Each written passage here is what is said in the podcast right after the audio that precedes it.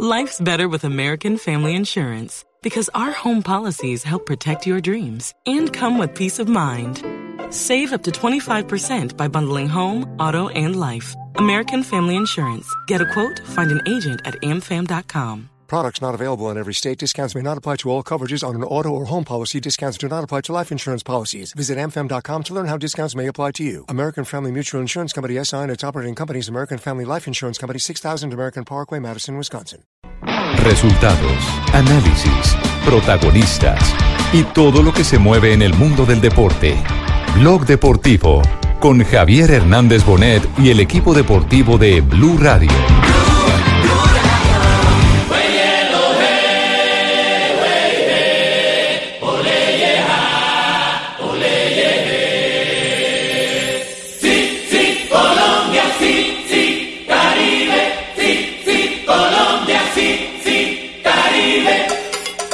Parte del trabajo de estos dos juegos era ese. Creo que en un alto porcentaje cumplimos con, con la idea de estos dos primeros juegos.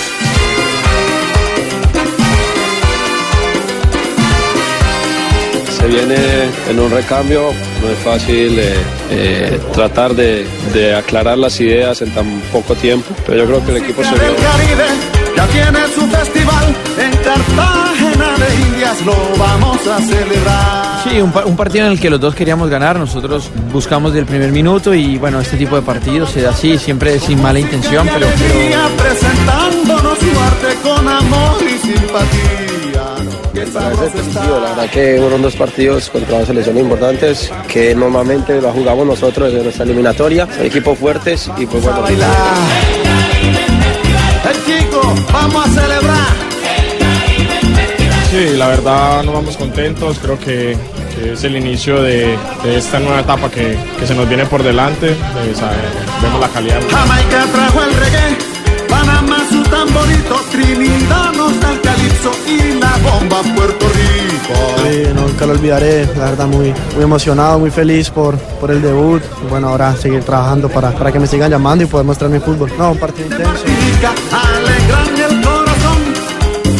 Martinica, alegran el corazón, cumbia pa' gozar. Sí, sí, sí, contento, contento del partido, de lo que se pudo hacer. Este, creo que igual eh, el campo no ayudaba mucho a, Música y sabor. La verdad que contento, contento por, por el debut con la selección. Este, de siempre lo he soñado, siempre he querido jugar en la selección y creo que hoy en día se me cumplió, ¿no? Y creo que contento. Esperaba que me llamara el técnico para el cambio y pues,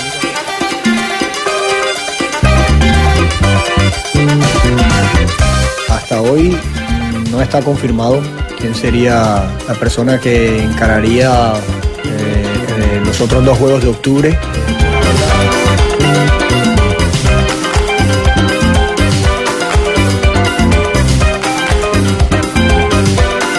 Dos de la tarde, 12 minutos, estamos en el mejor programa del mundo.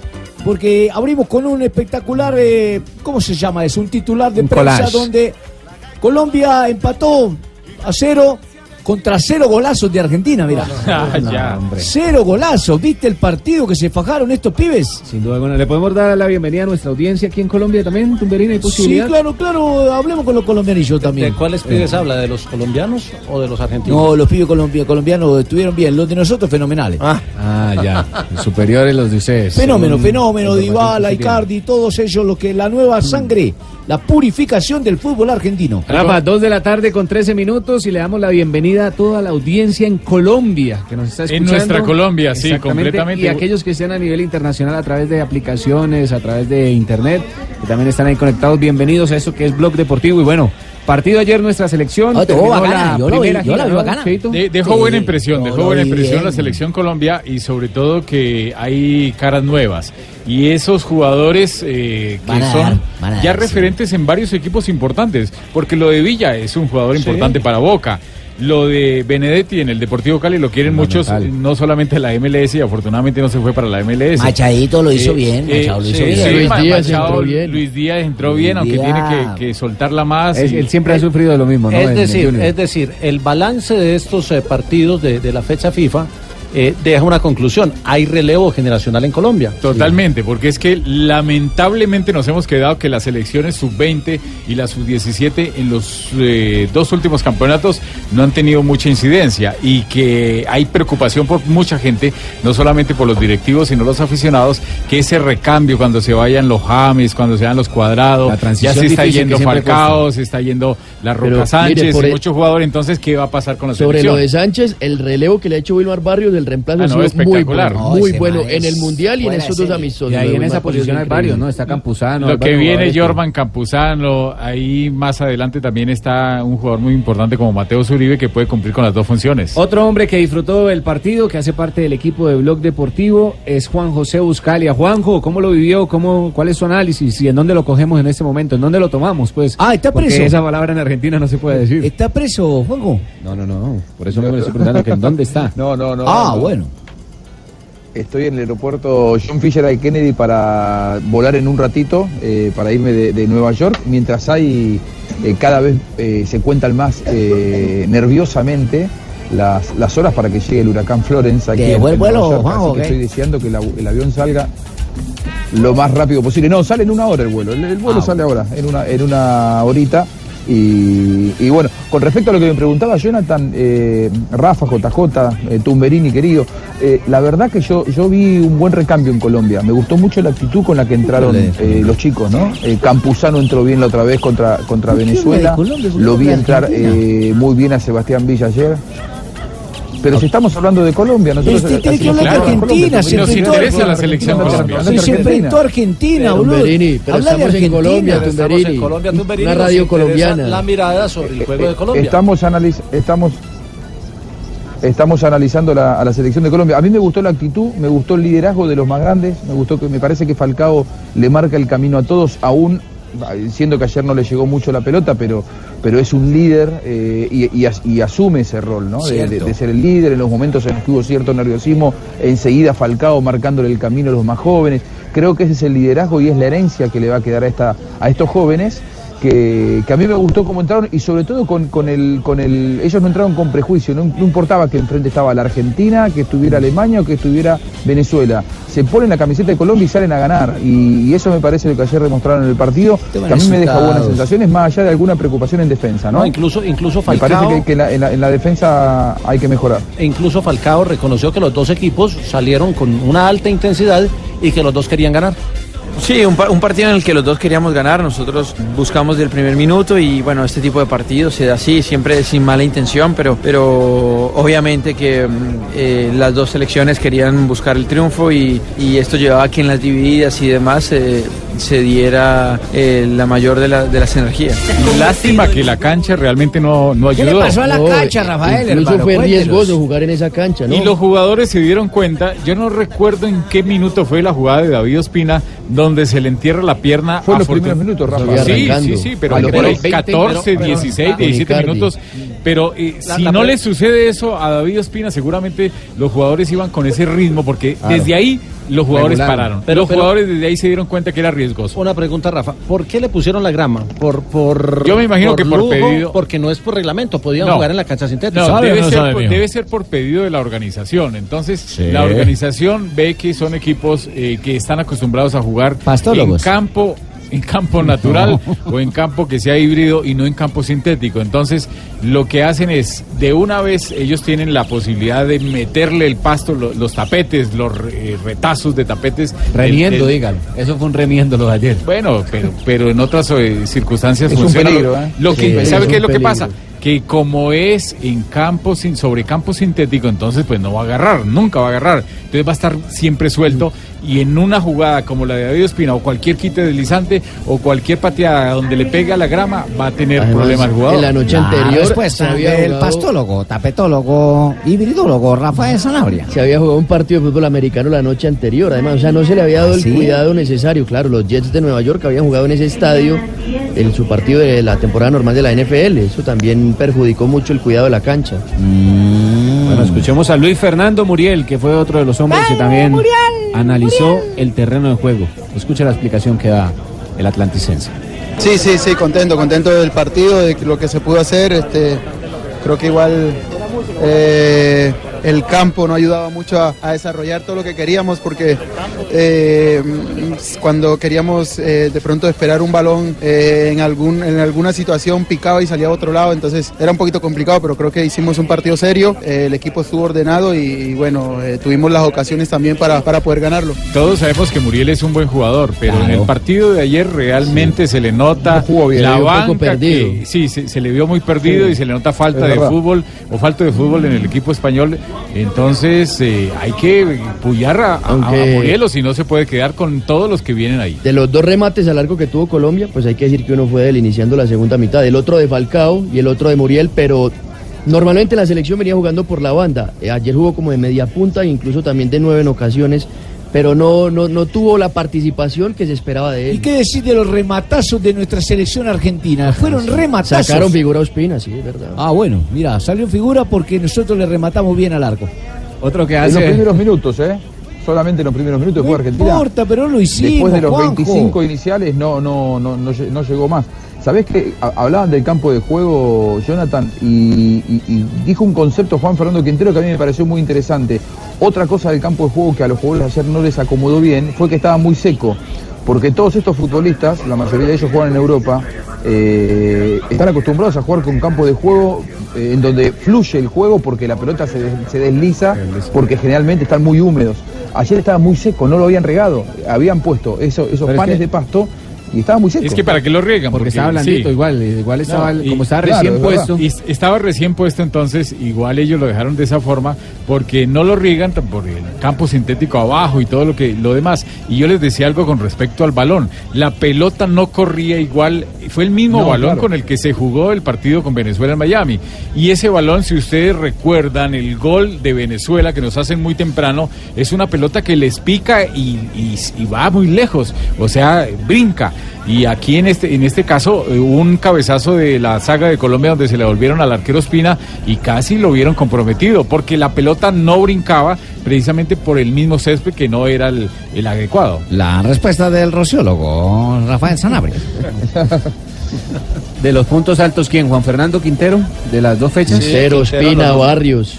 Bueno, ¿O no le gustó tanto. Rafa, que lo en, el par- en el partido de ayer no estuvo a la altura Pero el pase En que el- le metió a Es que es Vaca, bajito, don Rafa. ese- esos son los Vaca, chispazos ¿eh? de Quintero. Vaca entró bien, en el segundo Mateo. Zuribe espectacular. Sí. Mateo Zuribe es un- Mateo Y, y. Opina y David. David Ospina Opina y bien. A mí me parece que Davinson hizo, hizo buena Davinson presentación. en el primer partido estuvo confundido al arranque, ¿no? Eh? Pero Davinson En- puede dar en- más. En el, en el comienzo se complicó en varias acciones, pero yo no sé si fue que no se supo complementar con Tecillo. Sí, es que la- el cambio de pareja me- en, en centrales siempre me se da preocupa el desde- complemento. que sí, yo que sí, yo con No, Tecillo. Y, y- y ayer Murillo estaba, estuvo muy errático Sí, también, ¿eh? Murillo en el primer tiempo, sobre todo, tuvo que recurrir mucho al, al- al juego brusco porque llegaba de tiempo. A mí me preocupa esa coordinación defensiva. Creo que eh, nos deja el equipo buenas sensaciones de mitad de cancha hacia adelante y de mitad de cancha hacia atrás.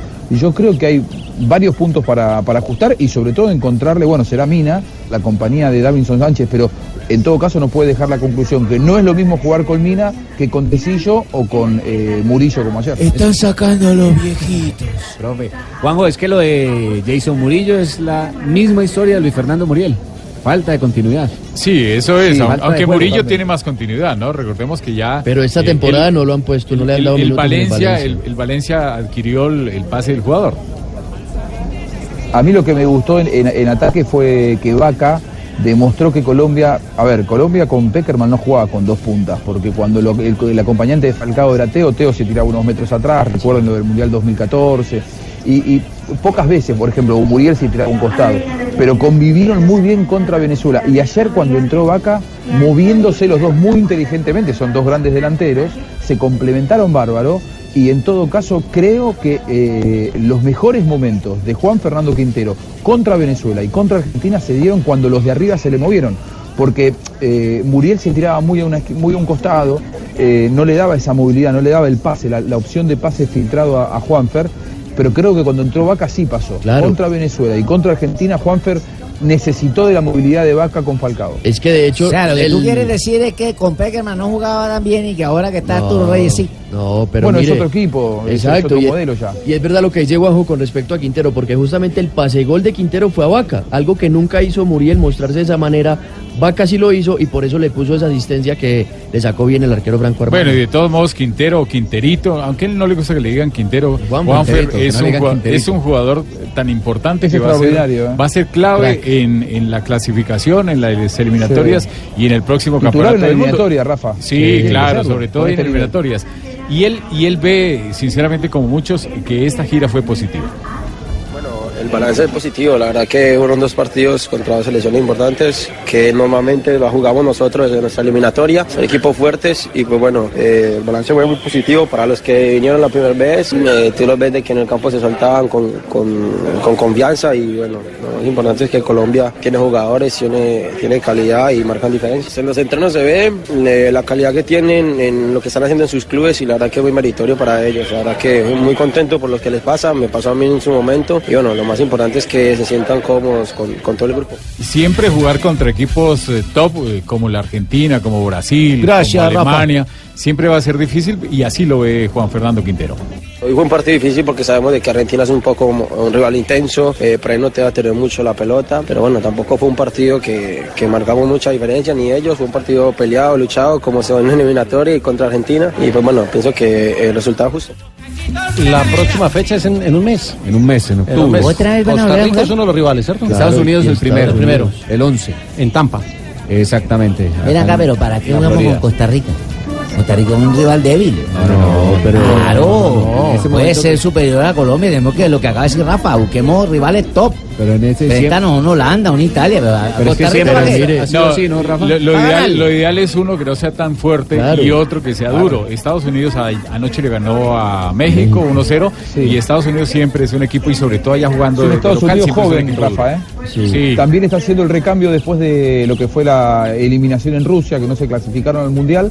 Eh, el técnico nuevo lo que hace es también tras- eh, llamar una base de futbolistas que no supera los 23 o 24 años. Y por ese tema del recambio también es bueno enfrentar rivales del estilo de Estados Unidos y Sí. Costa No, Rica, como Costa Rica, situación por parecida. ejemplo, ¿no? Que ha sido mundialista, ¿no?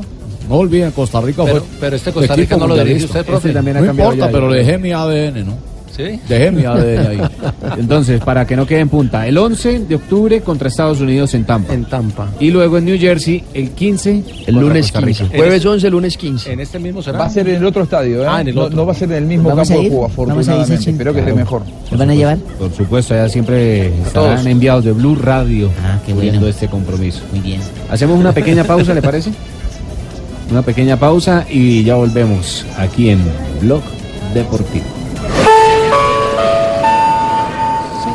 José Buscalia es solicitado en la aerolínea que partirá Bueno, ¿qué tengo que nuevamente a la ciudad de Argentina. Gracias. Señor Juan José. Buscalia, último llamado, so pena Lo de dejó el avión, Juanjo. para la ciudad de Argentina. Argentina, esa no la. Señor Juan José Buscalia no puede llevar más de tres equipajes. Yo de usted no me monto en ese avión, Juan, No. que va para la ciudad de Argentina. Mejor. Comerciales y ya volvemos aquí. Último en- llamado para llamar al señor Juan José Buscalia. Sí.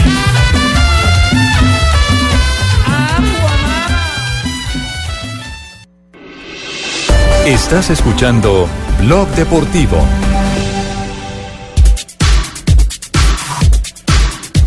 Bueno, entramos a detallar ahora sí eh, la parte futbolística, porque ya hemos analizado la parte bonita, de quién de tiene un recambio de lo Colombia, pero ya en lo futbolístico, quien puso el fútbol fue la selección argentina. No, Quien bueno, con Armani desde el arco, sacando el equipo desde el fondo y dejándolo en un cero asegurado, un cero grandote, eh, mirá, un cero grandote porque las atajadas de Armani fueron fundamentales. Cuando le exigieron respondió bien. Juanjo, Sí, sí. A, a mí me impresionó la intervención de eh, contra Vaca. El mano a mano cuando queda Ah, va abajo. Qué aguantada. era- Que se le quedó la pelota, ¿no? No, Pero- se lanza al piso bueno, nunca, bueno. siempre lo sigue con la mirada de pie sin dejar su cuerpo regado en el camino y, el- con la última mano, con la izquierda, le alcanza a sacar el balón. pero es una de las fortalezas de Armani, ¿no? Siempre aguanta y va muy bien en la corrida. Pero saben que eso es malo, aguantar mucho ir al baño, eso es malísimo. Dicen los, los urologos y todo que eso es Estamos viendo que malísimo. aguanta el remate. Y llama la atención que en tres partidos ya, ya le, le pusieron la cinta de capitán cuando salió eh, el que arrancó Tagliafico. Bueno, vamos a hablar Sí. de Argentina, pero por Juanjo y los argentinos en general, más no por usted, Tumberini. Yo soy argentino. Sí, pero. Yo soy argentino, Vamos a los argentinos y a buscarle. Ah, bueno, pero entonces no digas que vos sos argentino. Como Juanjo, Juanjo no es argentino. No. ¿Yo qué soy? ¿Qué colombiano. Es boyaco, es boyaco. Es boyacense. Sí, si es boyacense, ¿qué, ¿qué tiene? ¿Qué tiene contra los boyacenses? Es boyaco, es paisa, es ¿Qué colombiano. tiene- qué tiene contra los paisas? ¿Qué tiene pensamiento los colombiano, tiene pensamiento inferior. Es un- boyacense. inferior. Un boyacense de No es grande, es inferior. Tumberini, Juanjo. es un boyacense de Boyacá, no de Boyacá. Entrémosle a lo que nos interesa, Juanjo, mejor. Hablemos de la La Argentina. pelota, la pelota. La sensación De que la dejó pelota. la selección albiceleste. Fabito es argentino, Fabito es grande. La prensa No, hoy no, no, no, no, no, Soy en colombiano. Argentina. ¿Dónde está Fabio? ¿Ya llegaste, Fabio? Yo estoy en el aeropuerto de Miami, acabo de aterrizar aquí en Miami, rumbo a. Ahora, mi todo Barranquilla subiéndole al huracán hoy. Ah, claro, Subiéndole al huracán. Eh, Bueno. Esperamos poder gambetearlo. Eh, la, la- la prensa argentina hoy, hoy resalta también el recambio, eh, una actuación ante un rival tan fuerte como, como Colombia. eh, no se perdió, se rescata ese empate, la actitud de algunos futbolistas, los rendimientos de algunos jugadores, el caso de Armani, el caso de Pesela, eh, Tagliafico no tuvo, no tuvo mala actuación. Pero ayer en la previa de lo que mucho se habló fue precisamente de, de esa sorpresa que generaba la ausencia de Dybala y se tejieron un montón de especulaciones, ¿no? Que, que no lo había visto bien Scaloni, que no estaba bien con los eh, compañeros. La verdad, sea cual fue, no, Scaloni es el entrenador. Eh, sea cual fue la explicación que daban Pablo, a mí me parece muy extraño que un jugador de la, de la categoría de Dybala no haya así, se haya venido hasta Estados Unidos desde Europa y no haya jugado ni un partido como titular. A mí Claro. no deja de sorprenderme. ¿eh? Y, y sobre ese tema, por eso también su hermano Gustavo Dybala puso en las redes sociales. Como no pueden ganar plata con vos, entonces no vas a jugar. Eso lo puso durante el partido. Eso O- fue o antes, del partido. Eso Antes fue en la del partido. tarde antes del partido, pero sí fue el día de ayer. Gustavo Dybala, el hermano de Paulo, que entró al- sobre el final. Juanjo, pero ¿hay conflicto o no hay conflicto con Dybala? ¿Qué es lo que No, pasa? el Porque técnico con- dijo que no había ningún Con San Paoli también ocurría algo similar. Vamos a quedarnos o vamos a escuchar la versión oficial, la nota que dieron Scaloni y Dybala juntos una vez que terminó el partido, a ver qué cuentan ellos. Por Icardi y por Dybala. Acá está Pablo. Vení. ¿Ustedes piensan que yo tengo problema con él? Este es un fenómeno. Lo que pasa es que no entrenamos en la semana, él lo sabe bien, y es un grande. Pero no, no hagan, no hagan cosas de una boludez. Nosotros necesitamos que Argentina tire para adelante, no para atrás. Ya está hablando Pablo. Bueno, lo entendiste de esa forma, que hay que tirar para adelante. reencontra eh, con él, con lo que acaba de decir. Creo que tenemos que ir todos primero a un lado. Es un hermoso grupo, un montón de chicos nuevos. Le agradecí personalmente y le agradezco ahora acá. No tiene por explicaciones, es el entrenador y juegan los que él quiere. Eh, tenemos que tirar todo para el mismo lado, ya lo sabemos. Y obviamente que necesitamos también del apoyo de la gente porque es fundamental. Porque como dije, somos todos chicos jóvenes que tenemos muchísima ganas de, de ayudar a, de ayudarnos entre nosotros, de darle alegría a la gente y bueno, ese es el mensaje para toda la gente. ¿Cómo te has sentido? ¿Qué te ha parecido un grupo totalmente distinto al que venía jugando? Seguramente, como te dije recién, un grupo hermoso de todos chicos con una gran ilusión, con ganas de mostrar adentro de la cancha como lo, lo hicimos en los dos partidos. Ojalá que, que las cosas sigan así, seguir trabajando de esta manera que, que es la forma. Bueno, hay algo de lo que dice Scaloni que es cierto. Llegó dos días más tarde eh, Dybala a la concentración porque él había tenido que ir a declarar eh, ante el Tribunal de Disciplina en, en- en Italia. Así es. Entonces él llegó, llegó más tarde, él se integró más tarde a los entrenamientos y bueno, lo que dice Scaloni es eso, que no había entrenado bien durante la semana. A mí no deja de sorprenderme, sobre todo po- porque en el día previo al partido con Colombia él había entrenado con los titulares. Eh, y en la mañana del partido terminó inclinándose por Ezequiel Palacios, que dicho sea de paso, para mí fue uno de los mejores de la gira en la, en la Argentina. Eh, jugó bien. en lo que llamó la atención fue la, la capitanía que le dieron a Franco Armani, eh, seguramente muy orgulloso el ex arquero de Atlético Nacional de Medellín, súper merecido. Eh, y esto decía sobre el grupo, sobre cómo se siente con este grupo, este nuevo grupo de la selección argentina, Franco Armani. Contento, muy contento, muy orgulloso, eh, más que nada por lo grupal, eh, por los compañeros que, que en estos dos partidos se, se han brindado al máximo eh, y que cada uno de ellos eh, quieren ganarse un lugar en la, selección. Ahora con una renovación de, jugadores nuevos, de jugadores jóvenes, que bueno, eh, que quieren estar acá en la selección, eh, que lucharon, corrieron, metieron. La verdad que, hicieron un sacrificio muy grande. Vamos por buen camino, vamos por buen camino y hay que seguir trabajando. No, pero hay que sancionar a, a Armani. ¿Por qué? Acaba de decirlo en público, en un micrófono, como decir que metieron y todo, la dosis mínima está, no, no, no, no, está no, prohibida. garra, la dosis. metieron actitud. Garra, de un fútbol. Ellos di- dijo así, metieron garra, metieron actitud, no lo dijo, dijo metieron. Está hablando en un contexto futbolístico. Pero tampoco dijo lo que usted piensa. Exacto. No, claro. Ay, no, pues qué Para- haríamos, para- Fabito. Ay, no.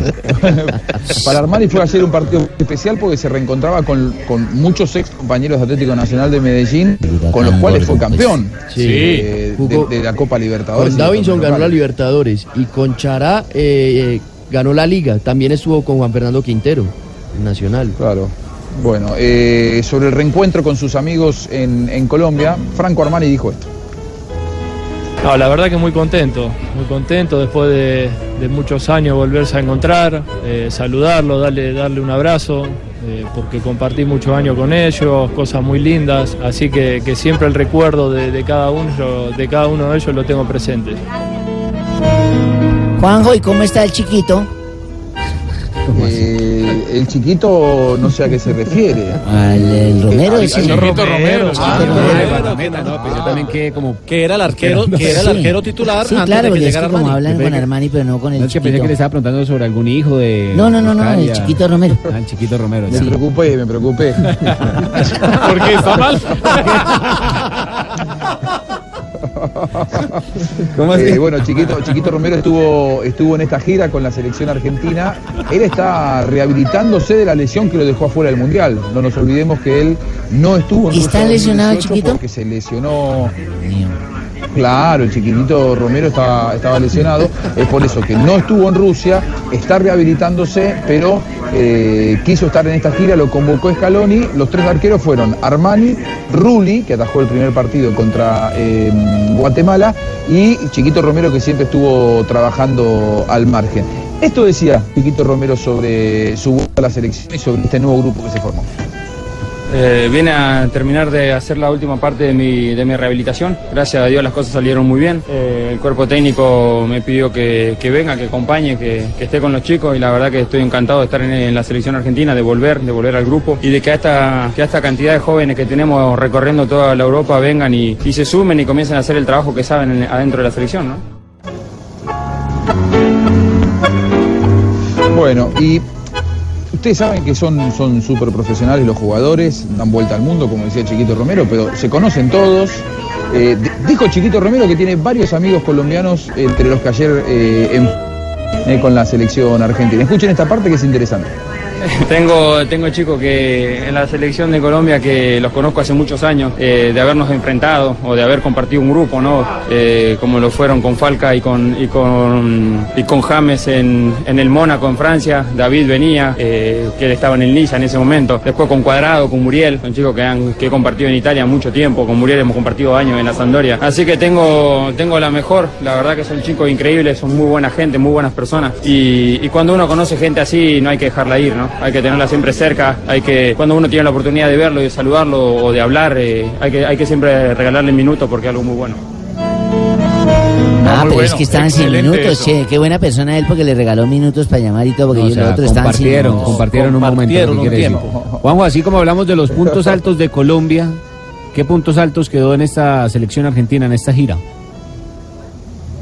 Bueno, a ver, Armani, como siempre, eh, está, está- está a la altura. En Grande. la defensa, Pesela y Tagliafico, me parece los dos, los dos más firmes en los dos partidos. Se, pre- se perfila Pesela, que estuvo en el Mundial de Colombia en el 2011 en el Sub-20. Me parece que él se perfila también ahí como un jugador que va a tener varios partidos con la selección. Cuando vuelva Otamendi, me parece que ahí puede haber una dupla de centrales interesante. Eh, después, eh, otro que anduvo bien fue Lo Celso, anduvo bien Ezequiel Palacios. Eh, y, y No, no mucho más que eso, ¿eh? los dos o tres puntos Juanjo. más altos para resaltar son, son esos jugadores, sí.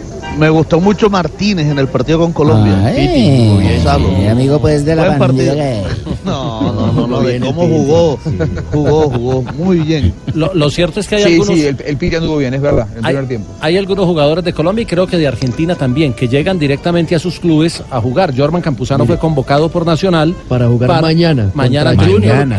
por Eh. Pero mucho aguante, hermano, ¿para qué lo desgastan así, eh, No, pero bueno, él no jugó tanto y... No jugó. Ingresó en el primer partido y no jugó ayer. Pero el viaje desgasta. Y Cuellar también. Cuellar fue titular ayer, jugó 62 minutos y esta noche está convocado para jugar contra Corinthians por la Copa de Brasil. Ah, seguramente fue por eso que le pusieron un avión, un charter. Debe ser, que apenas terminara, lo enviara directo a Brasil. Se lo puso pero el el club para llegar a jugar hoy. claro, pero así de importante es Cuellar en el Flamengo. Y así de importante Jorman en Cuela, Nacional. También, cuela. sí, cuela. Bueno, creo que ya han Ah. tenido bastante rating hablando de Argentina, ya hemos expuesto todas las bienvenido. figuras que fuimos los, los jugadores de Argentina. Además que Eh, vayamos llamando. a unos comerciales, ya tuvieron bastante rating hablando de nosotros. Ya se, se nos va Juanjo ya. ¿Y ahora sí? Juanjo, Sí, me llaman, me llaman al avión. ¿ahora sí o es Si no me el- agarra Florence, mañana estoy al aire de nuevo. No, que- ahora sí, ahora sí. Ah, bueno, porque si es de la ciudad arge- argentina, no. Era para que no se montara es allá. No, de la Aires. ciudad argentina, yo, yo creo que Buscalia, último llamado, le va a tocar irse en la silla del baño, ya todas están ocupadas. Hágale, Juanjo, un feliz viaje. Bueno, voy. ¿Cuántas horas? Si no me, son 10 horas y media, casi 11.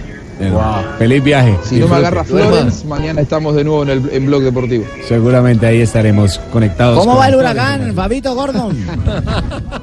No, ya Gordon pasó, ahora estamos esperando a Florence. Ay, ay, flores, flores frescas. Es como hablando Florence. como de carne, ¿no? Y- Como y- de Sí, comida. ya, ya Y pasó. Gordon, recuerde que los recuerde que los huracanes con nombre de mujeres son más Más, bio- poderosos. más fuertes, sí, eso sí es cierto. Los huracanes con nombre de hembra son joden a cualquiera. ¿Cómo las hembras? Cuando se van a uno lo revuelcan, lo han jodido. No nos metan problemas. Vamos a una breve pausa y ya volvemos aquí en Blog Sí, Deportivo. peor, sálgase ese problema.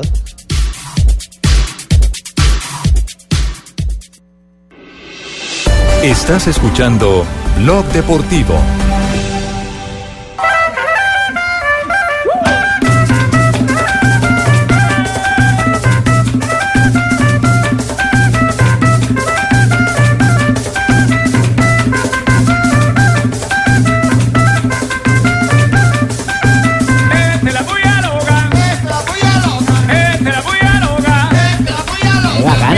Que te coge, mira que te haga. Le padre dinero una vaina. Padre dinero. Ah, claro, tiene derecho también a la puya loca. Yo lo voy a invitar para los próximos carnavales. Fabito, ¿estás metiendo puya loca tú allá? Carnavales que van a ser el- a partir del 2 de marzo, lo espero yo en la ciudad de Me Barranquilla. cae en el cumpleaños, Fabio. Y Ya hay estaré. que, con y hay que hacer precarnaval. Hay que ir haciendo precarnaval. No, eso 31 de diciembre después de Pitos, como se le dice, tan pronto llegan las 12, De empieza una. el precarnaval. Mira, pues, Fabito, vamos a aprovecharlo antes de que también tome Lo vuelo. Hablemos, las hablemos de, flores. hablemos del técnico invicto, porque ha dirigido dos partidos de selección y está Sí. invicto, ganó uno y no, empató no, otro. el técnico invito soy yo. No, Sí, sí. Ah, no. Pero no es el único, Arturo No, Reyes pero también. es que yo solo he dirigido uno, ¿sí? sí, pero él Por está eso, invicto en dos. lo de Reyes, He que ha sido dirigido dos. invicto. Es más invicto que ustedes. Claro. Sí, pero es que él ya un equipo que tenía el señor Peckerman. En cambio, yo No, no, lo cogía no, así no, no, como también una no. papa caliente, me lo sueltan y, y lo saco Pero invicto. también entró jugadores Gerardo, jóvenes. mire, trajo siete mérito. jugadores, de- debutaron siete jugadores Claro. con la Conmigo Colombia entraron absoluta. 15 a la tribuna, pero fueron 15.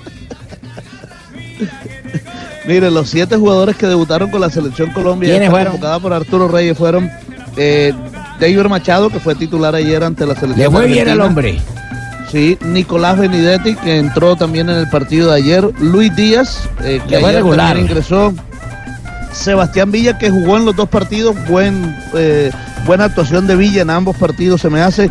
Cristian Borja fue titular en el partido ante Venezuela, que me hace jugó un muy buen partido. Oye, el que no fue al arquerito. Jugó Jorman Campuzano unos minutos en el partido ante Venezuela y jugó Alfredo Morelos también en el partido ante la selección de Venezuela. Mm. Los dos que no se, que no pudieron jugar, que no tuvieron minutos fueron John Hander Locumí, muchacho ¿cómo es que no metieron a Lucumí? No, no lo No lo metieron. Bueno, fue no que no metieron. ganaron. Nadie comí- debe meterlo ayer ya que habían ganado. Igual creo que era el más joven de, la, de los convocados, ¿no, Fabito? 20 años. 20 años. Sí, 20 Todavía añitos. Muchos- juegan el fútbol de Bélgica. Muchos de los que fueron titulares, de los que ya son estrellas y les va muy bien con la selección, tuvieron que pagar ese mismo derecho piso así. y arrancaron de la misma Eso fue un champú lo que se dio ese muchacho. Felices, felices están. Ponerlo en una convocatoria Ajá, de selección no, de mayores es ¿Cómo un arquero, Álvaro Arbolea. Ahí va, ahí No, va. tampoco jugó. Yo sé que no jugó, pero ¿qué dijo? ¿Qué, qué expresó el hombre? ¿Se siente bien? ¿Se siente...? No jugó, pero calentó en dos ocasiones fuertemente. Estuvo ahí listo. Pero con Venezuela especialmente. Sí, pero siempre estar en la selección Colombia. Es que, es que mire, llegar a la selección Colombia, ese proceso de adaptación eh, a un equipo ya conformado como lo es el, el equipo colombiano, no es solo el llegar a jugar, es también eh, la convivencia, Sí. eh, el estar reunido, entrenar, conocerse en los entrenamientos. Y este fue el primer paso, vendrán más. Como decía Arturo Reyes en la rueda de prensa antes del partido. Parabólica Reyes se llama. Ar- Argentina dijo, miren, lo más importante es que ellos sigan actuando bien con sus equipos para que puedan seguir siendo convocados. Entonces, ese proceso va- se, se va a ir dando, por supuesto. Yo, yo, yo veo que le ha ido bien a Parabólica Reyes. Hermano, ha estado bien. Es un hombre serio, sí. Parte del trabajo de estos dos juegos era ese. Creo que en un alto porcentaje cumplimos con, con la idea de estos dos primeros juegos. Eh, aparte de eso, nosotros también tenemos que tener en cuenta que estos jugadores que tienen que hacer después de, estos juegos un largo viaje, es importante también que ellos eh, tengan el tiempo suficiente para descansar, para asimilar el viaje y llegar a sus clubes a estar a disposición de los cuerpos técnicos. Bueno, mire, y hablando, hablando de balances, eh, el capitán, el referente, el goleador Radamel Falcao García precisamente habla de lo positivo de- del profesor Arturo Reyes. Ahora sí, soy Ha sido muy positivo. Eh, Arturo en este, en este tiempo ha hecho un, un gran trabajo, nos ha, nos ha ayudado, colaborado para que sobre todo los, los jóvenes se sientan cómodos y, y- y den lo mejor para el equipo. Eh, creo que los muchachos que han llegado eh, han demostrado las capacidades que tienen, han hecho lo que el partido necesitaba en, en los momentos en que entraron y, y eso, eso es muy positivo. Ahora necesitamos que se acoplen lo más rápidamente porque los vamos a necesitar en el futuro. Y otro de los referentes, David Ospina, el guardián del arco colombiano, también habló del balance de lo de Arturo Reyes y los nuevos. Bien, aprovechando esta oportunidad, la verdad que, que es alguien que tiene las cosas muy claras, entonces eso es importante para, para esta selección. Mire, aunque todos... eh, dígame. Permítame, lo interrumpo acá porque se me hace positivo que los referentes, de cierto modo, le estén dando el respaldo Sí. al entrenador, ¿no? No, totalmente. Que haya caído Eso- bien no, al se- interior del equipo, notó. eso es importante. Oye, ¿por qué no dejamos a Arturo Reyes ya de técnico? No jugamos más con esa vaina. es que tampoco quiere. Porque Él es el de la él es el sub-20. técnico de la Él- sub-20. Exacto, y él, Él sabe que se 20. encarga. Entonces, ¿para qué cogió la selección? No, porque, Porque porque él es empleado Porque de la federación la y en este momento la federación no tiene ningún técnico es un manoseo, el hombre que lo dejen entonces No, con la no, no, sub-20. eso está claro desde el principio. Está claro que puede manejar una sub-40, sub-30, sub-25. Nadie Déjenlo. Cheito, mire, a él nadie, nadie lo ilusionó y le dijo, usted si le va bien va a ser el de la de. Ah, le Aparte, mal aparte de eso, una Pues cosa claro. es dirigir dos partidos amistosos y ya coger en serio. ¿Cuánto te la apuesto que dirige el otro de octubre también? Sin ¿Cuánto la experiencia que- Claro, que, es que posible. puede dar otro técnico. Bueno, ya van cuatro, entonces. Yo, yo, yo estoy convencido de que él va a dirigir los partidos de octubre. La Federación. Colombiana de Fútbol no creo que vaya a tener técnico para esas Es dos que- fechas FIFA. Además, pero, pero Arturo ¿qué Reyes precisamente habló de eso. Dice que no le han dicho nada. No, hombre, ya le dijeron. Ya debe saber cuánto le ha puesto. Hasta hoy no está confirmado quién sería la persona que encararía eh, eh, los otros dos juegos de octubre. Eh, por ahora, al terminar esto, vamos a dedicarnos a- al trabajo de sub-20. Eh, hay que hacer una convocatoria en este mes de septiembre y seguramente en octubre también. Así que eso es algo que se va a definir seguramente en los próximos días. Pero oficialmente a mí todavía no me han dicho nada. Tenemos la convocatoria, ¿no? Es que mire, Esperemos. sacando a los viejitos. Eso es lo otro. En 20 días más o menos tiene que salir la próxima convocatoria. Claro. La tiene que hacer él. Pero debe ser una convocatoria, yo diría que muy parecida. Seguramente. La Seguramente. tiene que ser Cu- cuidado y es la misma. ¿Cuánto Sí, te o sea, no apuesto sería que la va a dirigir Arturo Reyes? ¿Cuánto quiere Por apostar? eso, pero sí, es que en seguramente. 20 días sale, la tiene que hacer él, porque es que ni siquiera se Pablo. sabe quién lo va a reemplazar. Pablo, en 20 días tiene que salir, pero 10 días antes de que salga ya tiene que empezar Además. a mirar, a buscar, o sea que en 15 días ya Arturo Reyes tiene que estar mirando nombres, Claro. bloqueando Por jugadores eso, mire, por eso. entonces- Y, y a propósito... No, yo soy convencido de eso, va a ser Arturo Reyes. Sobre lo que decíamos de los jugadores jóvenes, como el caso de Lucumí que no jugó, mire, por ejemplo, Wilmar Barrios, la gira de Bahrein y Kuwait en 2015, él estuvo en esa convocatoria. No jugó ni un partido. Y Eso es. Y hoy Y hoy es exacto, hoy es titular en la selección. O sea, es de a poco también el proceso. Y está bien que vayan llevando jóvenes. Y quién sabe si en la de octubre también vayan a aparecer otros nombres que posiblemente se quedaron por fuera en esto. que ¿Como quién? Como el Ah, Cucho Víctor Hernández, Castillo, por ejemplo, que no estuvo por lesión, por ejemplo. Duque. El Cucho jugadores. Hernández. ¿Tú llevarías a Cucho Hernández a la selección? Sí, es un jugador joven que Sí. Está jugando en primera división. Está brillando en, en, en España, lo está haciendo muy tú. bien. No, el Cucho Hernández tiene varios 19 jugadores. años y le pero, al Barcelona. Pero creo que eh, hace bien el técnico Reyes haciendo las convocatorias y llevando jugadores entre los 20 y 22 años, porque finalmente lo que él maneja son esas categorías y de alguna manera también tiene que... Al lado de los experimentados que los arropen, claro. Van aprendiendo poco a poco. Es como en el caso mío. Yo al principio empecé narrando carreras de triciclos, de carros esperados, y luego de marinas, y ahora ya narro de ¿Hace, ciclismo. ¿Hace cuánto, Jotica? Hace tres años. No, hace No. 30. no, Me faltó un cero. Dios mío, Dios Entonces mío. Yo no había nacido. Eh, Fabito, Que es exagerado. Reyes, Reyes dijo algo puntual sobre los debutantes. Sí, claro, se refirió a eso de lo positivo que fue el debut de estos jugadores. Yo, yo pienso que este cambio eh, en cuanto a la convocatoria y de los jugadores que han, que han ido entrando en estos juegos tiene que hacerse poco a poco. Tenemos que tener calma, tenemos que ser muy inteligentes para darle los minutos necesarios eh, a estos jugadores y que vayan madurando al lado de los grandes jugadores que tenemos eh, experimentados en la selección. Eh, yo vuelvo e insisto que el, ejercicio fue muy positivo, quedo satisfecho eh, con la posibilidad de que el mayor número de los jugadores que estuvieron en convocatoria pudieron jugar. Mire, lo que, lo que más me gustó a mí de los debutantes. ¿Qué fue lo que más te gustó de los debutantes? por lo menos de los debutantes que estuvieron en el partido de ayer ante Argentina. Por primera vez. Es que, es que no se vieron intimidados Mm. ante eh, la exigencia que generaba ponerse la camiseta de la selección Colombia en un partido ante Argentina, es decir, no estaban enfrentando ni a Trinidad y Tobago, ni a Guatemala, ni a Haití, estaban enfrentando a Argentina. Eso está en bien que lo valores. En un estadio con 35 mil personas en la tribuna, en un partido duro, de pierna fuerte, Duro. complicado, cero por cero, y no se vieron intimidados. Salieron sin nervios a hacer lo que generalmente hacen. Ya después tú puedes analizar si jugaron bien o mal, pero por ejemplo, yo vi a un Luis Díaz que salió a gambetear, no le dio miedo a eso. A un Pero Benedetti por que poco la salió a- pierden una y. Benedetti. bueno, Benedetti que fue a juntarse con los compañeros, tuvo remate al arco, sin temor, sin miedo Fabio. a, a equivocarse, Eh, eso hay que Es resaltar. que eso lo hace es el respaldo y la confianza que le entrega tanto el entrenador como el grupo. Si uno siente el respaldo de Falcao, el respaldo de Eso. Ospina, pues entra uno seguro a la cancha, entra No, y, tranquilo. y- y otra cosa, y seguramente para la próxima convocatoria puede estar James, y James es otro referente que les va a ayudar mucho a estos pelados. Y estos partidos los va acercando, los va llevando y les va dando minuticos donde después van a ser fundamentales en una Copa América. No todos van a poder ir, pero seguramente algunos de ellos van a estar en la convocatoria que también es de 23 jugadores para la Copa América de Brasil,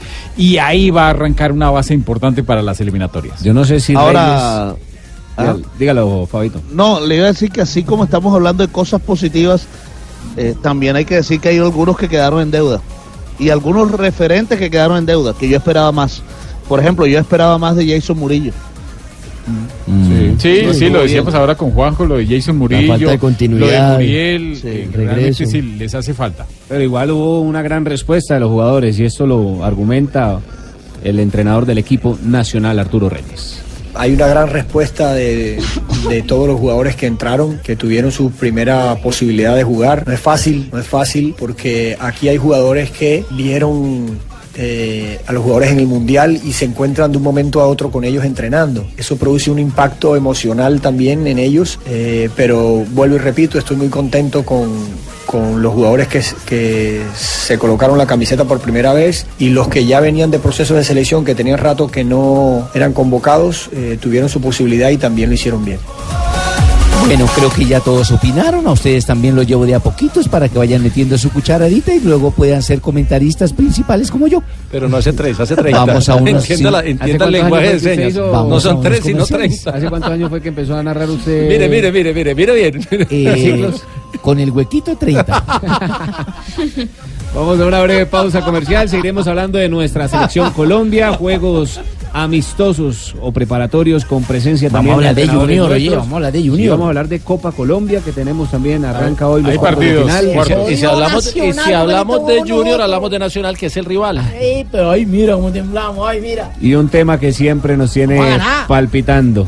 La vuelta a España, John Jaime Osorio, el de verdad, el que lleva 30 años. De que va a eliminar a Junior de Barranquilla. Todos esos temas los vamos a tocar aquí en Blog Deportivo. Estás escuchando Blog Deportivo.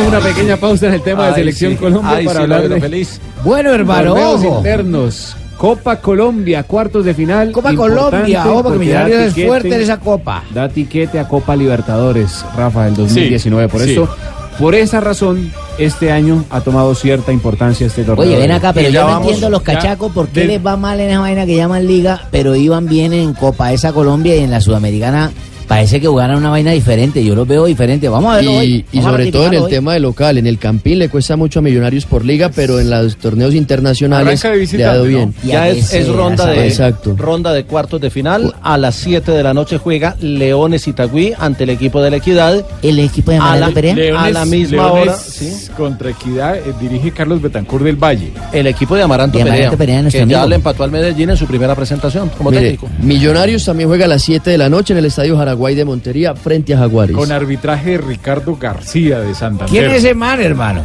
Uno de los árbitros que viene desde el año pasado. Yo sé que es un árbitro porque no nos podría pitar, pero ¿de dónde es? No, pero es que- ¿A qué dedica el Ah. tiempo libre? ¿De dónde es? Sí, pero es que, es que como pregunta tan ignorante que entonces toca decirle que es un árbitro. Uy, hermano. Y a las 7 y 40 Cuéntame el segundo apellido de Sanabria. a las 7 y, Rafael 40, Sanabria. 7 y 45 de la noche en el Campín Santa Fe Ah, ante le el tocó Once cita con el Caldas. oncólogo la otra semana. Entonces, cuidado, cuidado. Cuatro bajas sensibles tiene Millonarios para el partido vamos, esta vamos. noche. ¿El ¿Santa Fe tiene el juez para esta noche? Sí, claro. Eder Vergara, árbitro de Córdoba, será el árbitro principal. Entonces, tenemos tres juegos: Leones, Equidad, Jaguares, Millonarios y Santa Fe, Once Caldas, ¿verdad? Sí. Vamos a hablar un poco del equipo embajador, porque tiene variantes en el viaje que hizo a Montería. ¿Va Mariña o no a? No, Fariñez todavía no, no está porque se está, está volviendo de jugar con su selección. ¿Y cómo Ayer si pudo Jorman Campuzano y los otros que citaron, hermano? Por eso, pues, Es que por eso. es mañana, el no, y es por eso mañana. decíamos que es llamativo lo de Jorman y también lo de Cuellar. No, pero Wilker lo jugó de- anoche con su es que lo selección contra le Panamá. colocaron un charter. Sí, un vuelo privado. Y se lo se colocado un charter a. Fariñez. ¿Será que- Mariñez jugó ayer con Venezuela, ganaron 2-0 frente a Panamá, no alcanza a estar en Los ese charter partido. no terminan en Montería. Profe Peluso, Pelufo, ¿usted le pondría un charter a. al- A una al sola meta? persona nos queda muy berraco con que vamos a llenar el resto de gente. Tú no tienes que colaborar con la economía. Ah, pues, como sí, no sí. está Fariñez, entonces el que- arquero va a seguir siendo Ramiro Sánchez. En la defensa va a estar como lateral derecho, o estaría como lateral derecho Jair Palacios. Vol- vuelve Palacios. Exactamente. eh, Ya- centrales. Anier Figueroa y Andrés Bueno. Cadavid. Lateral izquierdo Omar Bertel, que también jugó el fin de semana en la mitad de la cancha. nervioso Bertel, hermano. En la mitad de la cancha, Carachito Domínguez, Henry Rojas y Cristian Marrugo. Adelante. orejas. Sí, Carachito que no se ponga a coger las orejas de los rivales a provocarlos, ¿no? Orejitas Ah, Domínguez. le está están acariciando. Orejitas Domínguez. Orejitas Domínguez. Ah, Ah, bueno, le queda bien Orejitas Domínguez. Además lo estaban acariciando, le estaba diciendo, hola Ah, muñeco, sí. le dijo, hola muñeco. Eh, Ya. ¿Cómo no? Adelante jugarían Juan Camilo Salazar, Gabriel Auche y Iron del Valle. Las bajas sensibles son John Duque, César Carrillo, Matías de los Santos y David Macalister Va Silva, a tener los, los cuatro de vuelta que se Están se lesionados los cuatro. Los cuatro están en la enfermería de Millonarios. Carachito, Carachito que es buen jugador, pero desde que le hizo eso a Leonel, es- esos gestos, a Leonel Álvarez, se me cayó ese jugador. Ay, Rafa, ¿cuál es- cuál es el Cuando gesto? jugaba en el Junior de Barranquilla y por el Leonel problema que dirigía al tuvo, Cali. le- dirigía al Cali, el problema que tuvo con su hermano, el Caracho Mayor, entonces hizo un gol y fue y se lo celebró Ah, con pues, una ¿para qué le sacaba forma terrible. que no sé, Apuntándole. apuntándole a él como disparándole a Leonel No, Álvarez. no eso fue eso, como, ¿para qué como tirándole una flecha. Como, sí, Eso. o una, Pero algo bueno, así, fue pero que- eso fue muy Pero feo. dejemos que, digamos que fue algo de momento. Que no es una mala persona, tampoco podemos No, no, no, atacar a. eh, una- un, un momento en el Carachito que. él- es así. Esa fue no, la no forma lo de podemos de, to- de todos modos sacrificar por eso, pero simplemente hay que Pero lo que no- sacrificando, Rafita. Hay Me da pena, pero lo estás sacrificando. Sí, sobre el partido de esta noche entre Jaguares y Millonarios habló el técnico del equipo embajador Miguel Ángel Russo. Estamos bien, buscaremos lo posible asegurar todo para la revancha, pero son partidos difíciles, respetamos a todo el mundo y también por la liga que nos hace falta también, ¿no? Ida y vuelta son diferentes, ¿no? El hecho de a nosotros todo nos interesa, todo lo que juega Millonario, tenemos la obligación de, de hacer lo mejor posible. También se refirió el técnico argentino sobre la agenda, los partidos que tienen el calendario. Sobre la agenda y los partidos que tengo en el calendario. Sí, son- Que son muchos seguidos, no, profe. No, preocupado no. Estoy tranquilo. O sea, la agenda de Millonario es, es jugar y jugar, es bueno. Yo no me quejo de eso, al contrario. Y los, los chicos también sabemos cuál es la responsabilidad y nada más, ¿no? Prioridades no hay, es, en esto es el que estamos mejor, ¿no? Para, para saber y buscar. Eh, está dentro de las posibilidades. En, Copa y en Sudamericana tenemos la, posibilidad de terminar de visitante de local, que es distinto, ¿no? Pero bueno, porque es mate y mata, nada más que por eso, ¿no? De todas maneras, si estoy preocupado. Eh, Ah, sí está preocupado por la agenda. Por la agenda. Sí, unos números que tengo que tengo que traer a Gatti porque Ramiro Sánchez me está dando la talla. Pero son circunstancias. De la agenda, de los partidos que va a Pero tener. mire, Ah, partidos pero son buenos. profe, tiene lógica la preocupación porque, a ver, en un mes van a jugar 10 partidos. ¿Qué O sea, entre el está diciendo 25 de agosto y el 25 de septiembre hay 10 partidos. ¿Qué rivales así del- duros, desde el pues, todos 25 son de agosto pero ha jugado. que sobresalen. América, que terminó ganándole. ganamos. sí. Ah, pero miremos de aquí para adelante. Junior, Los que jugó el fin de semana, bueno, de aquí para Ya adelante. empatamos. Contra Santa Fe, el partido de Copa Sudamericana. Ya lo perdimos. Contra Once Caldas, que Ese- viene ese bien en la partido liga. será el martes en el Estadio El Campín con localidad de Santa Fe. Después, a los cuatro días de ese partido juega contra Once Caldas, también en el Campín. Once Caldas, que es uno de los que viene bien en la Liga Águila. Y también tiene el partido de vuelta de la Copa Sudamericana frente a Independiente Santa Fe y debe enfrentar a la Equidad, que es un rival que también ha hecho una buena campaña y, y debe ir a Pasto, que es una cancha difícil. Eso en apenas, eh, eso es hasta el 6, hasta el 13 de septiembre desde aquí en adelante. Es decir, en un mes. Son varios 13 de partidos. octubre, Exactamente. sí, de octubre, porque de estamos 13 de octubre. Del 13 de septiembre sí, sí, al sí, 13 de porque un octubre. año muy bravo En un día. Un calendario. 10 partidos en un día. No, un calendario complejo que tiene el equipo embajador. Rafa, ya que usted hablaba de Copa Suramericana, se va a permitir el ingreso de las hinchadas, ¿no?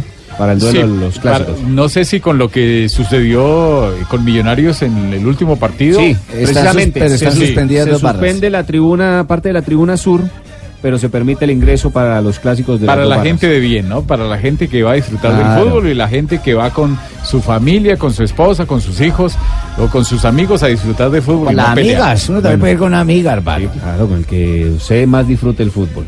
Hoy a las 7 entonces, Abrazando a la Millonarios visitando gol, a Jaguares. gol, apréteme. Y en la otra orilla aparece Santa Fe que a las 7.45 estará jugando en condición de local contra el Once Pues Caldas. pucha, nos va a tocar echarle ahora sí esta noche el león a los salvos.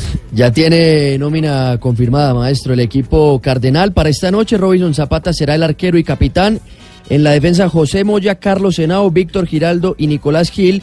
En la mitad de la cancha van a jugar Jason Gordillo, Baldomero Perlaza, Arley Rodríguez, Luis Manuel Seijas y Diego Guastavino. Y el único delantero será Wilson Morelo, el goleador de Independiente Santa Fe. José Moya, central que estará hoy desde el comienzo, habla sobre este compromiso. Se calda un equipo que, que viene bien, viene en los primeros lugares de, de la liga y bueno, un equipo que hay que tenerle respeto porque tiene grandes jugadores y está jugando muy bien. Saber que tenemos que sacar ventaja nosotros acá local. Es, es increíble que al Once Caldas le hayan programado Está perjudicando a lunes y Uber miércoles. Así el Once Caldas hay- no haya dicho nada, y hay- haya Pero- aceptado. Pero, pero dicen que ellos aceptaron, porque Sí, no, pero- no pero- había 72 horas entre los dos Pero, partidos. sí, sí, a- a- aceptan porque les toca Pero por es el si no, calendario si no tan aceptan, se les represa más el calendario. pero hay, más que, hay que buscar alguna alternativa para no sacrificar a los si no, no jugadores, a los el equipos de esa forma. profe Boder lo que hizo fue poner suplentes el- en el partido Y contra Río perdieron. Negro y perdió, exactamente. Aunque ojo que ese Río Negro de, está jugando muy buen fútbol. No, y, El- el Caldas técnico- jugó, y Caldas jugó buen partido con un equipo alterno. Sí. Claro, jugó Pero- con el pero- equipo con la pero misma si- suplente. Pero si es dar ventaja, sacar el equipo mulete y no es- llevar el equipo titular. Ese es otro equipo que tiene el calendario apretado. En los próximos 36 días va a jugar 10 partidos el Once Caldas. ¿También? Sumando O sea, Liga y Copa. Cada 3,6 días. Exactamente. No, usted sí es duro para esos números, ¿no? No, no, sino que es que no le dan las 72 horas de las que tanto se habla de, de- No, que dice el reglamento, ¿sí? No, no, No, no sí, da, es no que da. el reglamento dice que mínimo con 72 horas. Muy complicado para mantener una plantilla, primero motivada por el No, y, sobre todo que y- ellos cometieron el error desde comienzo de año de bajar la lista de 30 a 25. La embarraron, discúlpenme, Sí, la- sí, se equivocaron completamente. porque pensaba que el calendario se les lo podían acomodar a como mejor Van a pagar el pato en los últimos torneos. Va- cuando va- lleguen a la final. Van a pagar el pato los equipos que tienen triple compromiso o doble compromiso, los que tienen Suramericana, Copa y Liga o los que tienen Copa y Liga y van a ir un poquito más descansados a las finales los que clasifiquen teniendo solo compromiso Al de Liga. final les va a tocar decidirse El- por uno de los torneos. El Cali, por ejemplo, tiene partido este fin de semana y el miércoles juega con Liga de Quito en Palma Seca. Bueno, esa es la liga colombiana y ese es nuestro balompié en general. Igual estamos esperando que tengan una buena participación a nivel internacional. Correcto. Lo que uno más espera de No, los correcto. Y mientras tanto que ellos tengan buena participación, yo lo invito a que coja el balde de pintura chino y eche una participación echándole la manito de pintura. Ah, necesita ayuda, maestro. Correcto, con Zapolín. Eso, pero esté pendiente ahí de, de el radio, súbale todo lo que más pueda. Porque vamos a hablar del Deportivo Cali. Que hay polémica con Peluso, ¿verdad, Joana? Algunas Sí, declaraciones sí. que dio. Vamos a hablar también de. Nacional, JJ, que juega mañana contra Claro el que Junior. juega mañana contra el Junior en Barranquilla. ¿En Barranquilla? Entonces se No, no, no, no, Manuel, no, en Medellín, en Medellín, que juegan contra el Junior de Barranquilla. Eso iba a decir yo, si no me tocaría así, mañana Junior juega contra Nacional. Junior, Junior, Junior que va a contar con Luis Díaz. Luis Díaz viajó de, directo de Nueva York a Medellín. no, Vamos directamente a hacerle el daño a Humanidad. Grandes noticias con Jackson Martínez y el ciclismo, pero todo eso será al regreso. Venga, maestro. Pues muchas grandes noticias con Fabito Poveda.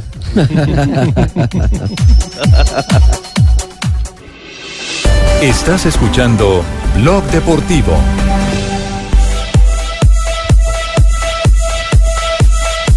Tres de la tarde con 15 minutos en territorio colombiano y le hacemos seguimiento a nuestros jugadores de selección Colombia, los que están fuera de esta convocatoria, que no estuvieron en esta por una u otra El, el razón. más importante, James. James Rodríguez. ¿Qué noticias hay de James Rodríguez? Pablo, ¿qué se conoce del jugador, el volante 10 colombiano? Eh, sigue en su recuperación con el Bayern Múnich. ¿Sigue lesionado? No, o sea, ya está jugando, pero de a poco le están dando minutos en el equipo alemán, que este fin de semana va a jugar precisamente por la Bundesliga. James por eso mismo fue que no estuvo en esta convocatoria de la selección, pero ya espera contar con él, el jugador, el técnico mejor, Nico Kovac, para el partido contra el Bayer Leverkusen. Y a propósito del fútbol alemán, ¿sabe quién viene el fin de semana a Colombia? ¿Quién? Viene ¿Quién desde viene? el viernes. ¿Quién viene? Un legendario de la Bundesliga, Ay, del fútbol alemán. Pelé. Jens No, ¿no? Ah, el guardameta. El guardameta de la selección alemana y, y va a estar el próximo sábado acá en Bogotá. Exactamente, ex arquero mundialista, eh, los argentinos deben acordar bien de él por el Mundial de Alemania precisamente, esos penaltis. ¿Este fue el del papelito? Claro, el del papelito contra el equipo de Peckerman precisamente, donde estaba también Juan Román Riquelme. ¿Ya qué viene el señor? Viene eh, a, a hablar de la Bundesliga, es embajador de la Bundesliga. Es embajador de la Ah, es algo Bundesliga, similar sí, a lo que ocurrió con lo trae, lo- Lothar. Con Lothar lo- trae Fox Sports y es lo mismo que hicieron con, con Matthäus. Lothar Matthews y van a seguirlo haciendo con muchos referentes de la liga alemana y qué bueno que la gente pueda ir, que los pueda conocer, que se pueda tomar una foto con ellos. Van a estar en el, el FanFest de eso que, que en Unicentro. En Unicentro. Y precisamente del partido que hablaba entre Bayern Múnich y Leverkusen, donde podría estar James Rodríguez el sábado a las 8 y 30 de la mañana hora de Colombia, él estará analizando ese partido y también el del Borussia Mönchengladbach frente al Schalke 04. Bueno, pero bien que vengan Bien, todos estos claro, Me, referentes. me dicen que la entrada es libre, ¿no? O sea, Pueden Ah, ir que todos los que quieran, entrada Bueno, libre. los aficionados, me imagino Todos que los quieren ver a- aficionados que quieran conocerlo, que qui- se quieran tomar Todos una los foto, hinchas de bueno. Le Mans. No, y de un referente Lehmann. del fútbol, Lehmann. Ha tir- Ha tirado a Oliver Kahn. Sí, Lemans. Eh, el que estaba Noya. ¿Cuál otro hacía alemán? Bodo Ingler, que tapó en el Real Madrid Sí, también. también. Ha tenido buenos guardametas en la historia del fútbol Siempre, alemán. siempre ha tenido buenos arqueros. Y les decía Schumacher. que ju- jugadores. Sí, Schumacher en el Schumacher. 86. Imagínense, nada más y nada menos que Hitler. Schumacher. No, pues, no, no, no, cuidado, cuidado. Les decía que jugadores de colombianos, porque hay buenas noticias. Jackson Martínez, reapareció Jackson Martínez luego de dos años. Hoy fue confirmado en el fútbol de Portugal. El delantero del equipo nacional, ese inconveniente de tobillo que tuvo Jackson Martínez. No, qué triste porque lo alejó más de dos años y Ah, medio de ya, las canchas. lástima porque y ya es, no- Y es muy difícil que vuelva a tomar ese nivel que tuvo o lo tuvo en el Porto en los primeros lugares, lo llevó a un Atlético de Madrid donde no triunfó y después se fue al fútbol de la China. Llegó al Portimonense. El chino baila. Ha llegado a la primera división con el Portimonense, un equipo Llega- de media tabla hacia abajo, pero donde él espera tener continuidad. Y donde llega préstamo a Yo, préstamo yo no del entiendo manes chino, de porque- verdad, porque yo pienso que el man todavía tiene fútbol para estar en un equipo, por ejemplo, como acá en la Liga No, pero, Colombiana. pero para el regreso está bien que lo hagan un equipo como el Portimonense, que hoy está en el último lugar Sí, de la sé, tabla en no Portugal. así Pero mire, es una liga donde lo conocen y es un equipo donde no se le va a exigir mucho, así que creo que es apropiado para que haga su regreso después de tanto tiempo sin Por jugar. ejemplo, es cierto que Farid Díaz vino para el Valledupar. Para el Valledupar, hombre, pero ¿cómo se estaba No, no, pero, pero, pero eso tiene una explicación. Ven acá, Eh, espérate, porque el mando es que mire, esté mal. Bueno, mire, la explicación que me dieron es que eh, pudo concretar ya su vinculación con un club del fútbol colombiano a partir del 2019. Ya tiene todo listo. Pero ese club, como ya se habían pues, cerrado las inscripciones, le permitió jugar. ¿Cómo llama el que no club? estuviera Independiente Santa Fe. Gracias.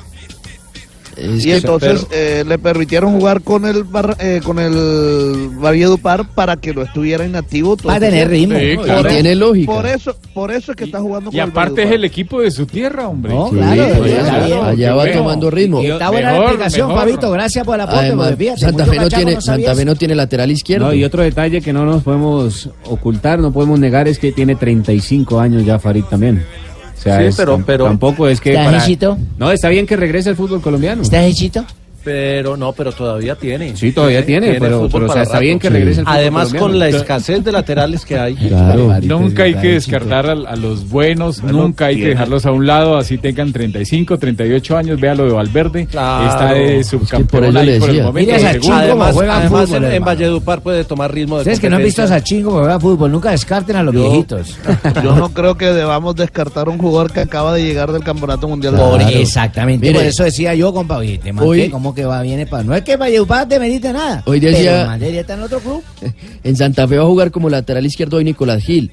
Es un central, es un juvenil El central. señor Gil. Y lo tienen que improvisar ahí. Con Farid pues tendrían una gran solución en, en ese puesto. A mí la verdad se me hace que es un gran plus que se está dando el Valledupar y el torneo de la Qué serie bueno, sí, jugador Esa es, Por ese lado no va a pasar caché. nadie en la B. eso es un caché, como lo dice Fabito. Pero hablemos de Jackson Martínez, porque el jugador de 31 años fue presentado hoy por su nuevo equipo joven. en Portugal. 31 años, está joven.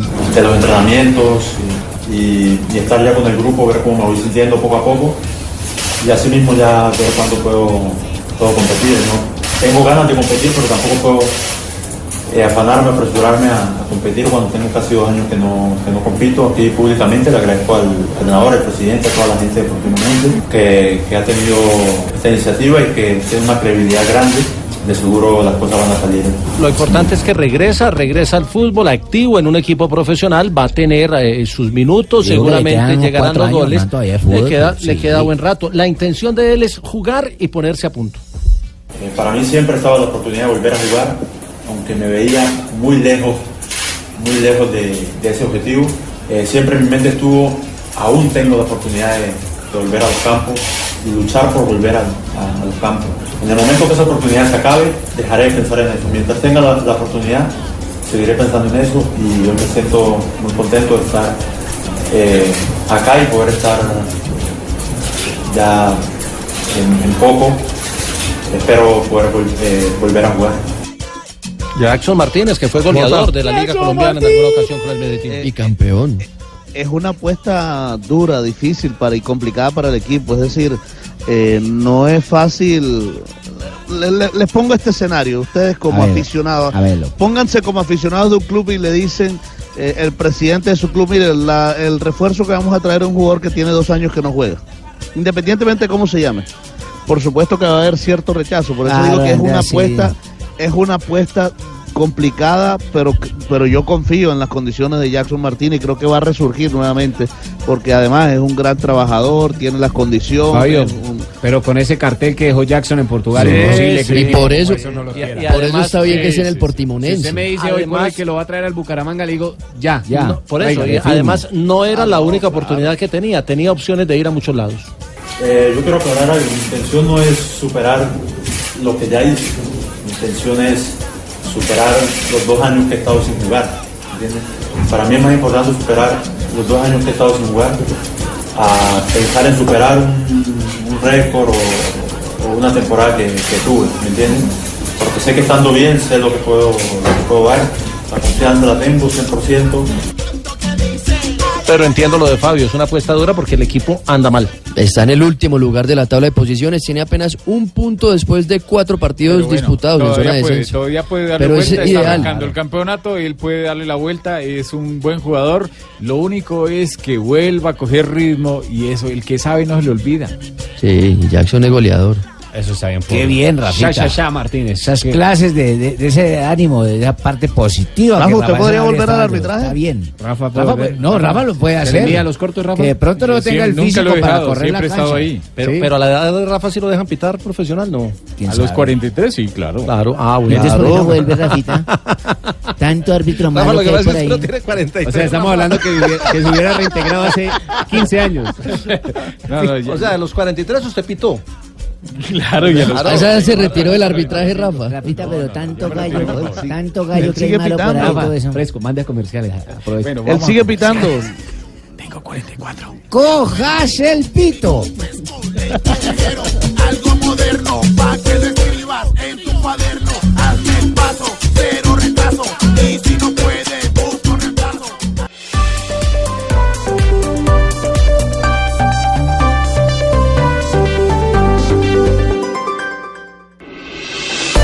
Estás escuchando Blog Deportivo.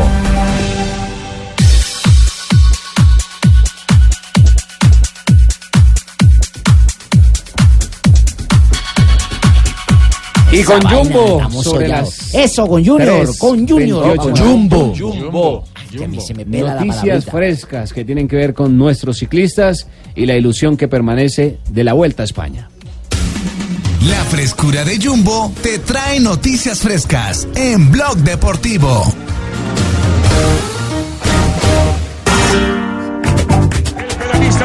Está acompañado de Alejandro Valverde y de Simon Yates, que chico el más este de 23 añitos, el de la bicicleta, el de la camiseta azul, que va frente a Alejandro Valverde. Van a rematar la etapa, aquí los veo aparecer a los tres eh, monstruos en la nieve. Entra primero Alejandro Valverde que toma la iniciativa. Se queda un poco el chico Henry más de 23 años y a ver Simon Yates dónde se queda. A ver, eh, no, no queda descolgado. Valverde va a sacar algunos segundos. Me parece que hay un corte aquí importante para la general. Hay un cortecito en el final. Viene el corredor Enrique Mar, viene Valverde. Le van a tomar algunos segunditos a Simon Jay. Veremos arriba Valverde. 2.40. No, a ver que corre ese cronómetro. No entra el de rojo.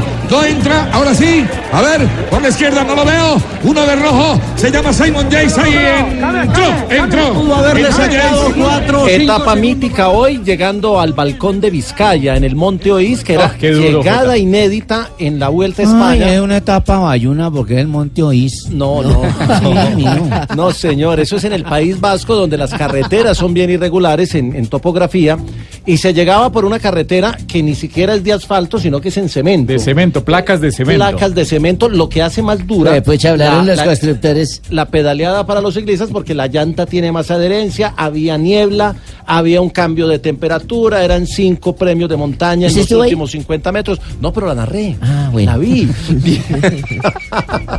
había había un poquito de frío, humedad, viene la brisa también, había viento fuerte de costado, era todo un eh, decorado Sí. para una etapa muy exigente que resolvió la fuga con un drama viento de cola. con un drama donde ganó Michael Boots. Michael Buss es un canadiense, es un canadiense que compite en el equipo de Rigobert Urán y que después de que llegó, porque con casi que pedaleando con lo que tenía, soltó un drama que traía interno. Él se ha caído varias veces este año. No, y cuando sueltan un Y- drama interno, y eso huele contó, terrible. contó que hace dos meses eh, su, su esposa perdió un bebé que tenía en Uy, qué gestación triste, qué de triste. 37 semanas. Se iba a llamar Hunter. Entonces termina haciendo la etapa en homenaje a Hunter y él decía que solo tenía eso en la mente, además porque traía a Dylan Tunes acosándolo, ahí cerca, peleándole del la etapa. Y lo otro es que como había tanta niebla, él reconoce que atacó creyendo que estaba en los últimos 500 y, que cuando había atacado y ya había hecho el esfuerzo, vio la, la valla que decía, el letrero que decía 500 metros. Entonces por eso miraba para atrás y terminó siendo muy dramático la resolución de la etapa para el ganador. Ya vino el, el tema de la pelea para, para la clasificación general.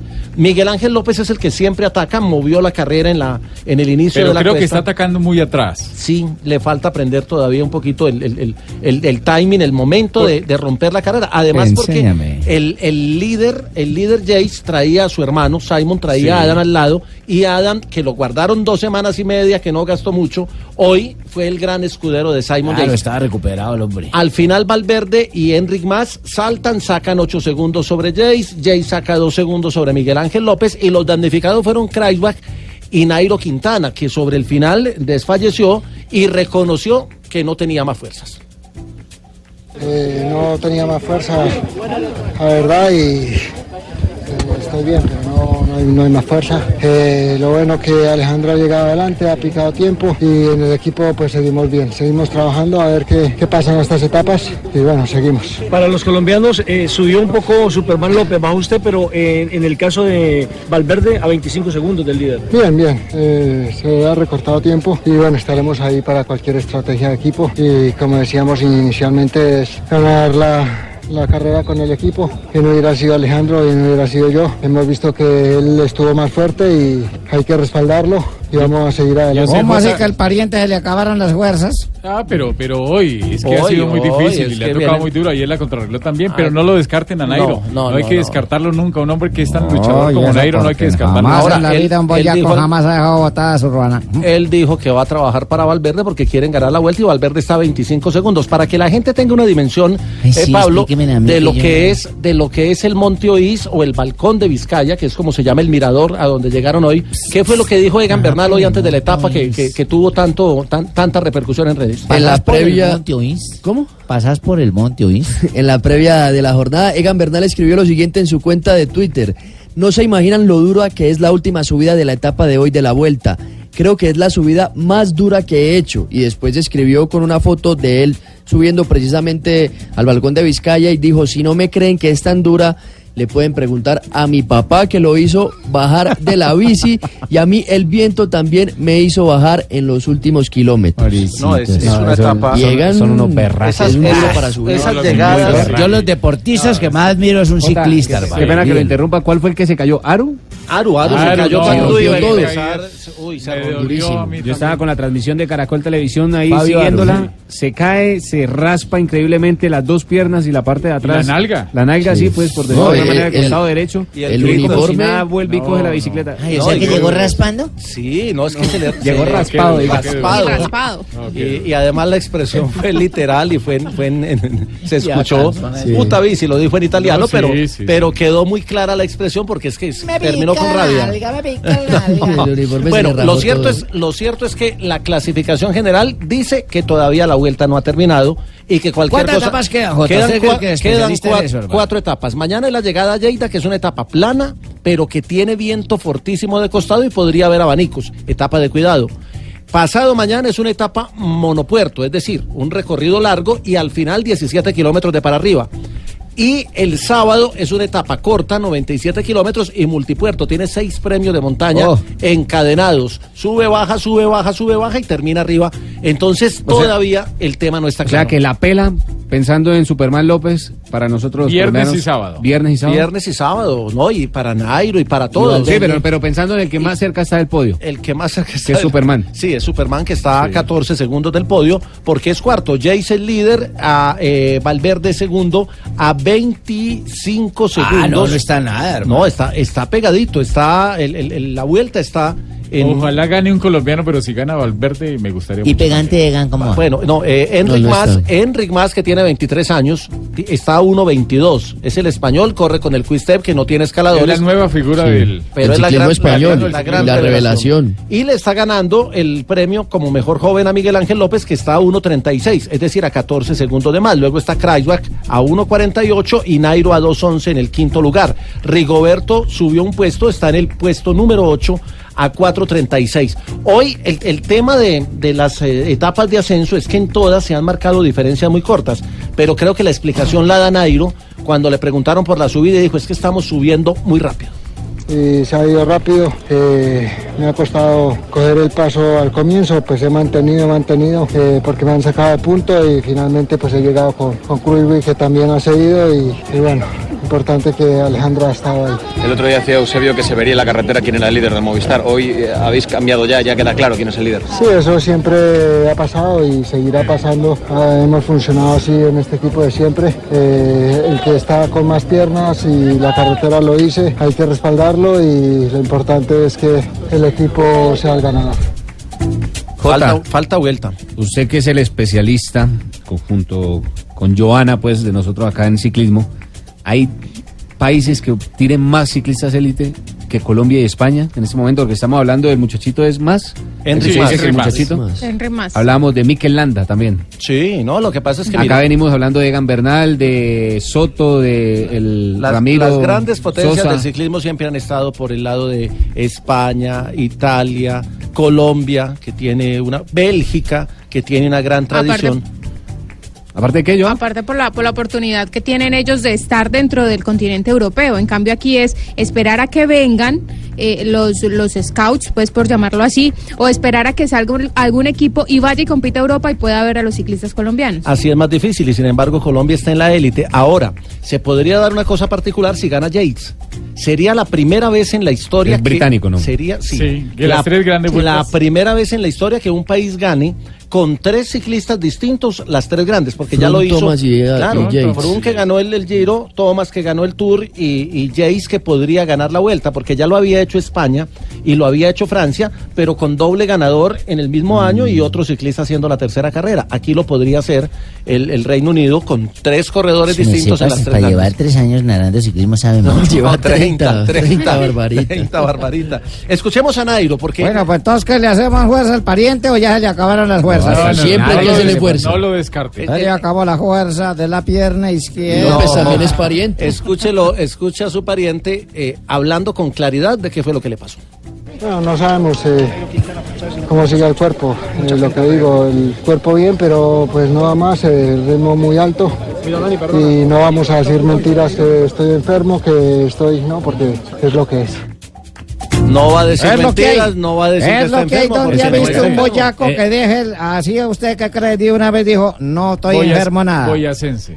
Boyaco, pa yo es un boyaco y usted luego usted que es Rafa, un líder total, Nairo Quintana. Es un líder, un sí. berriondo. De otro Y se le de- nota muy maduro ya con de otro, de cierta manera, intenta evadir la Sí, prensa no o decir, no, intentemos, noche sí. Ahora- ahora- todo. clarito y dijo, no estoy enfermo, Mire, no me dan las piernas. ¿Sabe qué es lo, lo- lo particular del asunto? Es que es sexto en la general. Entonces, además, pre- ¿saben qué es lo preguntémosle a Fabio Aru qué le ha pasado, o preguntémosle a, a, a, a- a Rohan Dennis, o preguntémosle a Port, eh, o preguntémosle a Aníbal. Pero cada ¿saben qué? cada Claro. uno tendrá su explicación. Es que el ciclismo es así. Él ha disfrutado de las victorias, de los podios, Claro. y en esta ocasión es sexto, y Lo lo, y mismo lo- le- y lo estamos viendo como si estuviera muy mal. Lo mismo le preguntaron a Simon Yates cuando en el Giro de Italia perdió y quedó atrás. Además Pues tiene iba algo fabuloso, y lo es ser humano. Los últimos y, días y toda- chao. y todavía no han es sabido qué le pasó. Señor, un de carne y hueso, se puede cansar, tiene derecho a estar triste, alegre, Jota, victorioso. ¿qué pasaría con Nairo? ¿Que explotó muy rápido? Pues, ¿O qué lectura se le puede hacer al tema de Nairo Él mismo Quintana? lo dice, no se sabe, no se sabe. Igual No, Nairo tiene cosas. 28 años, Tiene o sea, todavía 28, tiene son- mucho son por muchas cosas. Lo que pasa es que, de cierto modo, nos malacostumbró Nairo Quintana. Es Eso pasa como cuando uno se encarama en una vieja y uno explota enseguida y, la emoción. La mala viene. costumbre. Respete, hombre. Estamos No, hablando no, de un tema serio. Estamos hablando de ciclismo. No, no, mire, lo de, lo de Nairo eh, es como lo de... Mire lo que pasa, voy a poner un ejemplo. Eh, en, en el Giro no sabíamos qué pasaba con Esteban Chávez. Y, y no sabíamos por qué se estalló, qué pasó. Oye, sí, Y no. seis meses después sale el estudio que le hacen médico y termina teniendo una, una mononucleosis. Y por eso era que no se sentía bien Una en carrera. muy delicada, Aparece, claro, que que le puede dar a cualquier persona, pero si nos da a usted o a mí o a, No, o. Jonathan, pues uno se enferma y viene a trabajar así, pero es que el ciclista tiene que meterse Claro. 200 kilómetros diarios cosa. y con una baja de defensas que es lo que genera la como yo estaría por ahí de baja nota. ¿no? Eso viene Sí, siendo una cosa sí, inhumana el ciclismo. Sí, es, es En el- ocasiones. Es un tema muy complejo y que requiere de mucho, mucha investigación y mucho trabajo científico alrededor de Y replantear el tema de estar las 100% deberían replantear el tema de las de las etapas tan largas. Sí, tiene que- razón, Rafa. Que hay muchos que pierden espectáculo y solamente lo van en las los últimos kilómetros y realmente es un desgaste Yo terrible. digo que máximo un man de- que debería estar al día tres, tres horas subir una cicla, pero es que hay manes que seis, siete horas vas metido, no, hombre, es un desgaste muy brutal. ¿Cómo, Joanita? Sí, Rafita, lo que pasa es que eso se ha, se ha ido, Ay, se ha ido Rafita. mermando antes el tema de las de los kilometrajes en las etapas. Es que al principio eran etapas toda la semana de 200 y hasta 300 kilómetros en una carrera de tres semanas. Ahorita eso se ha venido regulando y se han venido eh, haciendo la reducción de esos kilometrajes. Bueno, y si suben en una bicicleta de dos puestos para que el otro le ayude. No invente, no invente. Vámonos mejor a comerciales. y se ve en el velódromo. Continúan las etapas tanto en Caracol Televisión como en Blue Radio. Estaremos apoyando. Lleguen de últimos, de primeros a nuestros colombianos. No, todavía hay vuelta. Y yo le creo a Miguel Ángel y le creo a Nairo para las dos de montaña que faltan. Que pongan cicla sin sillín, propongo yo. Ay, hombre, vámonos a comerciales. Estás escuchando Blog Deportivo.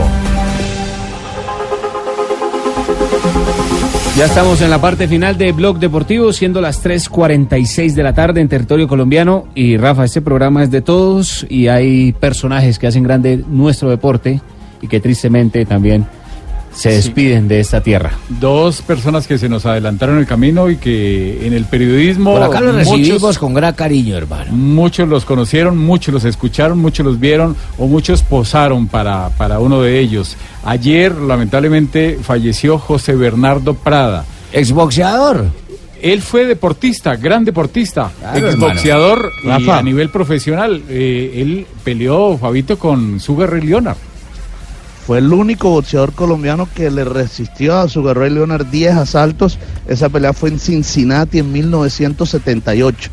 Eh, Es el bogotano, ¿no? Sugar Ray Leonard, Sí. Sí. Bogotano, sí, señor. José Bernardo Prada, que era, que era últimamente era eh, fotógrafo. Sí, fotógrafo durante muchos años con su hermano y la gente del fútbol, la gente que va al campín, los periodistas, los futbolistas, los jugadores, los árbitros, los personajes y los aficionados siempre lo conocieron como un hombre muy respetuoso, un buen amigo, eh, un hombre muy elegante. Lamentablemente eh, falleció el día de ayer. Y otro que se nos fue hoy, Humberto Salcedo Jr. No puede ser, hermano, claro. Humberto Salcedo Jr. Otro ¿lo- hombre ¿lo, de recuerdas? Del boxeo, del hombre de deporte. boxeo. Prodeportivo, ¿se acuerda de Prodeportivo Sutatensa, Fabio? Eh, claro. También trabajaba Claro, y además eh, narró para la televisión colombiana Sí. grandes peleas de título mundial. Para, la, para aquellos que de pronto no lo identifican, Mire, eh, un- J, un- narrador, periodista. Fue eh, Humberto Salcedo, en- entre otras cosas, hijo de uno de los fundadores de, de la DIMAYOR, de Humberto Salcedo Fernández.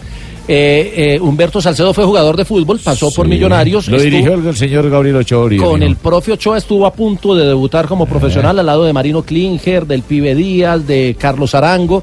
Y luego, pues el amor por el periodismo deportivo lo hizo dejar el, el fútbol activo y se fue. Estuvo en el radio en, en, en- en Cali, comenzó en Radio El Sol de Todelar en el 66. Fue a cuatro campeonatos del mundo, como decía Fabio, un gran periodista del boxeo, del fútbol.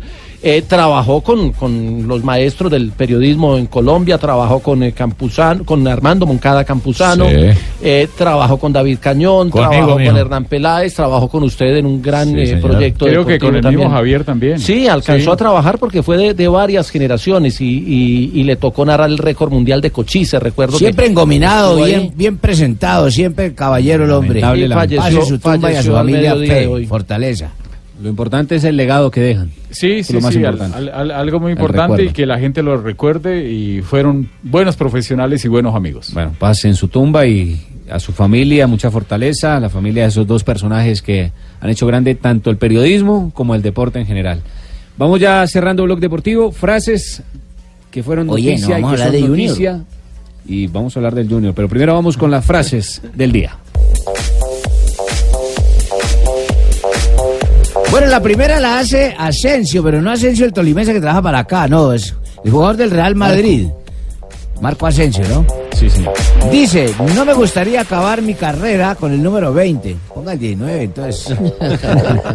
La siguiente la hace Joseph Vives, presidente, portavoz, perdón, del Barcelona de España. Dice, no nos preocupa que la selección tenga menos jugadores del Barcelona. Eso porque ha tenido, o en el triunfo que tuvieron ayer sobre Croacia, había superioridad del Real Madrid. Xavi Hernández se metió en un tema político, dijo desde la distancia. Javi siempre le ha gustado la política. No, no, Xavi Hernández, el jugador español, dijo desde la distancia muy orgulloso de que todos los que lucháis por, de todos los que lucháis por nuestros derechos, está pidiendo la libertad para los presos políticos de Cataluña.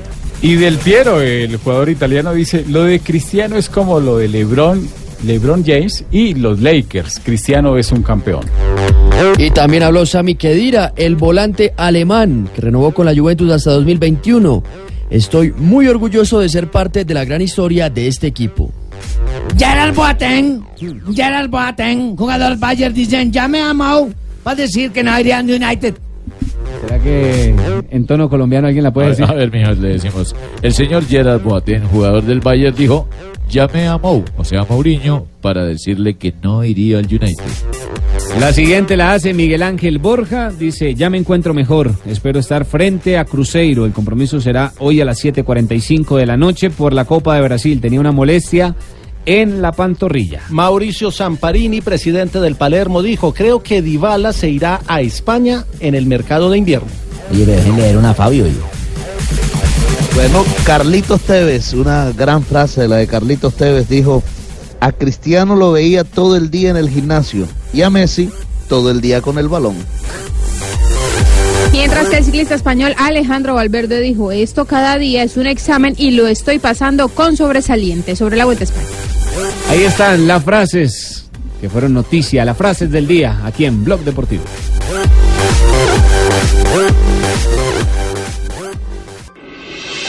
Estás escuchando Blog Deportivo.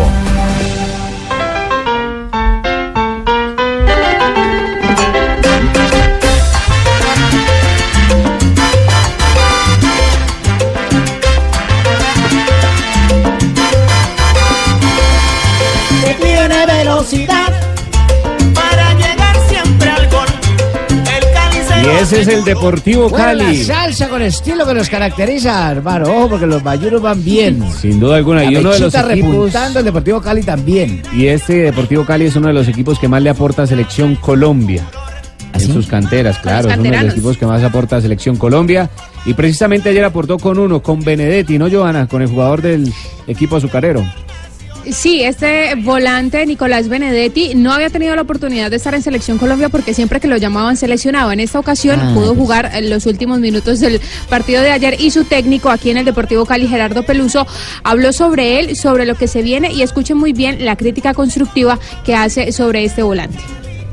Yo desde el punto de vista del rendimiento y de la actitud del jugador quedé muy conforme a pesar de que fueron pocos minutos porque estamos trabajando con Nicolás para que pueda desarrollar todo el potencial que tiene. Él tiene un potencial que ni él mismo sabe qué es lo que tiene, pero como con el talento que tiene, corriendo poquito y jugando poquito, alcanza porque es un jugador que tiene muchísimo para dar y no lo ha dado todavía. No ha desarrollado el potencial y hasta que no se transforme en un jugador completo, no van a venir de Europa a buscarlo.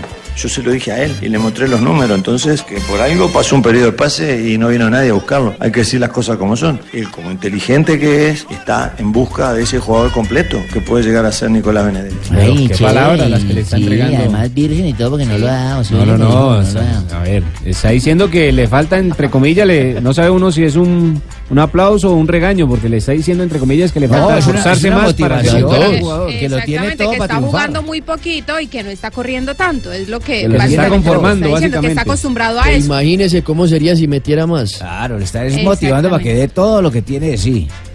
Vea, pues eso, ese tipo de entrenadores le sirve mucho a estos jugadores en formación. Este tipo de entrenadores le sirven al fútbol colombiano en general. Es un técnico que no se mete mentiras ni nos engaña. Es un técnico muy importante. Afortunadamente llegó a Colombia. Es un gran técnico. O sea, ¿cuál- para, para vos, ¿cuál es que los ha engañado? No, eh? no, ¿Cuáles no, no. que te engañado? No, no, lo que pasa es que el discurso, el discurso de Peluso es, es mucho más claro, más Sí. directo y más sincero. Cuando juega mal lo dice de frente, no tiene pelos en la lengua. Usted En su diciendo cuando yo momento- jugaba mal, entonces no lo decía de frente, ¿sí? En su momento, cuando Rafael Santos Borré era la figura del Cali, también el Pecoso le llamó la atención. Y eso lo motivó Aunque- para llegar a Europa también. Aunque se me hace que también a veces Peluso entra como en un rifirrafe con la prensa, Joana, que como que también Sí, en que- ocasiones como se, Como se le canzon- zafa la como cadena. canzoncito, sí. Sí, sí, sí, a veces digamos Sí, que sí, de sí. pronto eh, responde como con dos piedras en la mano, pero bueno, es, es, es su forma de ser, yo lo entiendo en esa parte. Lo que pasa es que ahora hay una polémica y es que Gerardo Peluso lleva dos encuentros, el del Once Caldas y el de la Equidad, sin entregarnos la nómina de convocados. Entonces nosotros tenemos que armar la nómina con lo que nosotros imaginamos. Pero más Sí, bien, ¿por qué no piensa que está jugando a que ustedes sean el técnico y aprendan, mija? ¿A qué se debe eso? No, pues es que eh, no, es que es un juego de palabras lo que acabó de decir también Gerardo Peluso en esa rueda de prensa cuando se le hizo el interrogante y se le hizo el reclamo respetuoso, por supuesto, de por qué no nos entregaba la nómina de los convocados, por lo menos. ¿Usted por qué no entrega la nómina? Lo que pasa es que ustedes son periodistas y yo soy técnico. ¿Qué va a hacer? Hay veces, hay veces que los intereses chocan. Lamentablemente es así. ¿Qué va a hacer? Ustedes están en busca de la primicia y yo a veces necesito otras cosas. Pues estoy lleno de dudas, estamos con problemas, tenemos problemas internos. Yo con todo respeto le digo también, no lo hago para perjudicar a nadie. Hay momentos que tengo que tomar decisiones de ese tipo porque nosotros tenemos problemas acá. Puertas para adentro, parece que todo estuviera bárbaro. Pero puerta para adentro, solo nosotros sabemos todos los problemas que tenemos con algunos jugadores a veces. sí. No, es que misterio no hay, pero, pero a veces sí. Bueno, ahí están las palabras del estratega del equipo como respondón. Tiene sus maneras. Sí, sí. Rápidamente pasemos, demos un pasito por el Junior de Barranquilla, No, Fabito. porque pasito, oye, cojamos Porque es que el Junior juega mañana. Le- parte de Populi. Le dimos prioridad a los equipos que juegan hoy, pero mañana le vamos a dar a Sí. Nacional que se enfrenta al equipo barranquillero, Fabio. Así es, mire, eh, varias noticias del Junior de Barranquilla. Eh, campeón. Viajan esta tarde a la ciudad de Medellín. campeón. Y mire, re- eh, se recuperó José Luis Chunga, va a ser titular del partido de mañana ante Nacional. Y ojo que José Luis Chunga también va a ser titular del partido del fin de semana ante el Once Caldas. Va a debutar, o por lo menos está en la nómina de convocados, finalmente Eder Castañeda. El refuerzo del América de Cali contrató Junior, ha venido lesionado, ya se recuperó y puede debutar hoy, eh, mañana o el día domingo en el partido ante el Once Caldas. Eh, Luis Díaz viaja directamente a Medellín para estar con el equipo mañana en el partido ante el Atlético Nacional y además el equipo que viaja a Medellín, el cuerpo técnico decidirá cuántos de esos se quedan ahí mismo en Medellín. Hay un grupo que se va a quedar en Medellín y el día jueves viajan directamente a Manizales junto con otro que viaja desde Barranquilla hasta la ciudad de Manizales para porque tienen dos partidos importantes y uno Nacional y Once Caldas. Ahí está la información del equipo barranquillero y Jota, ¿qué pasa con Nacional? Entrenador, queda Herrera para el resto del Hernán torneo, Darío pensando Herrera. en el siguiente torneo, ¿en qué está eso? para resumir, porque sé que vamos a las noticias, sé eh, que Hernán Darío Herrera fue muy claro cuando eh, asumió la dirección. Dijo, voy a ir sumando partido a partido. Sumará el de Junior y ahí harán evaluación, pero posiblemente el lunes haya ya técnico en propiedad. No sé si para el otro año o para que comience a trabajar desde ya. Ahí está la información del equipo verde y hacemos este corte porque hay noticia de última hora aquí en Blue Radio. La noticia del momento en Blue Radio.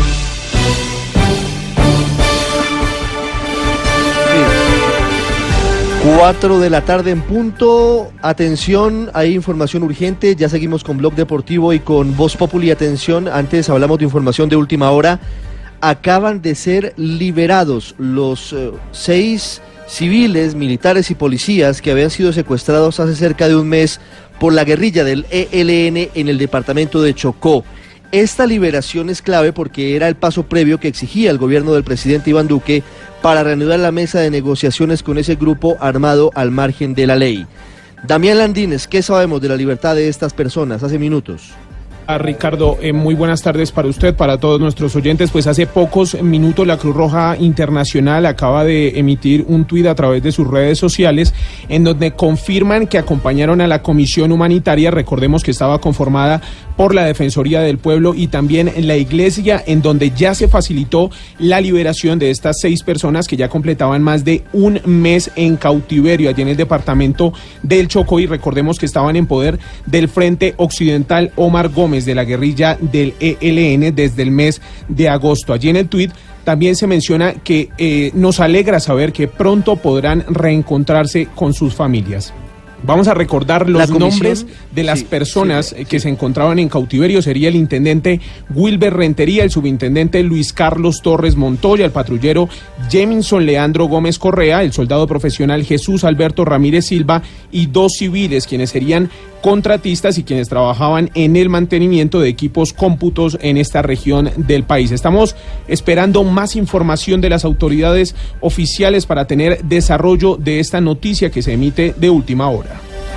Sí, Damián, podemos confirmar que a esta hora la comisión con los seis liberados está desplazándose hacia la ciudad de Quibdó, hacia la capital de Chocó. La llegada sería hacia las seis de la tarde.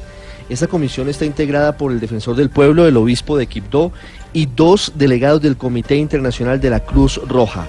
La buena noticia es que la liberación ya se produjo y estas personas que usted acaba de mencionar se reencontrarán con sus familias en las próximas horas. Ampliaremos en segundos en Voz Populi esta noticia porque tiene desarrollos. Hay que saber qué viene ahora con los diálogos de paz con ese grupo armado ilegal. Seguimos en eh, el Blog Populi, el enlace entre el Blog Deportivo y Voz Populi, aquí en Blue Radio. Estás escuchando Blue Radio y bluradio.com.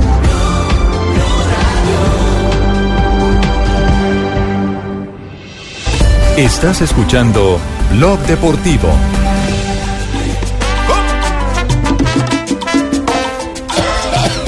Sabe, llega usted con buenas noticias, sí, vea. liberación. noticia, una liberación para estas familias que Vamos a tanto estar lo pendiente están del sistema informativo. Está Sí, señor. buena música, don Abe. Y buena música, sí, señor. Esta canción se llama Ale Ale. Ale, ale. Ale, Qué ale. bueno, sí, está de moda. Precisamente de Alexis Quiñones. Ah, él yo creo que lo puso para. ¿Qué, como salsita, Ale, el señor es de, escuchemos Ma- un poquitico, de a Magui ver. Choco.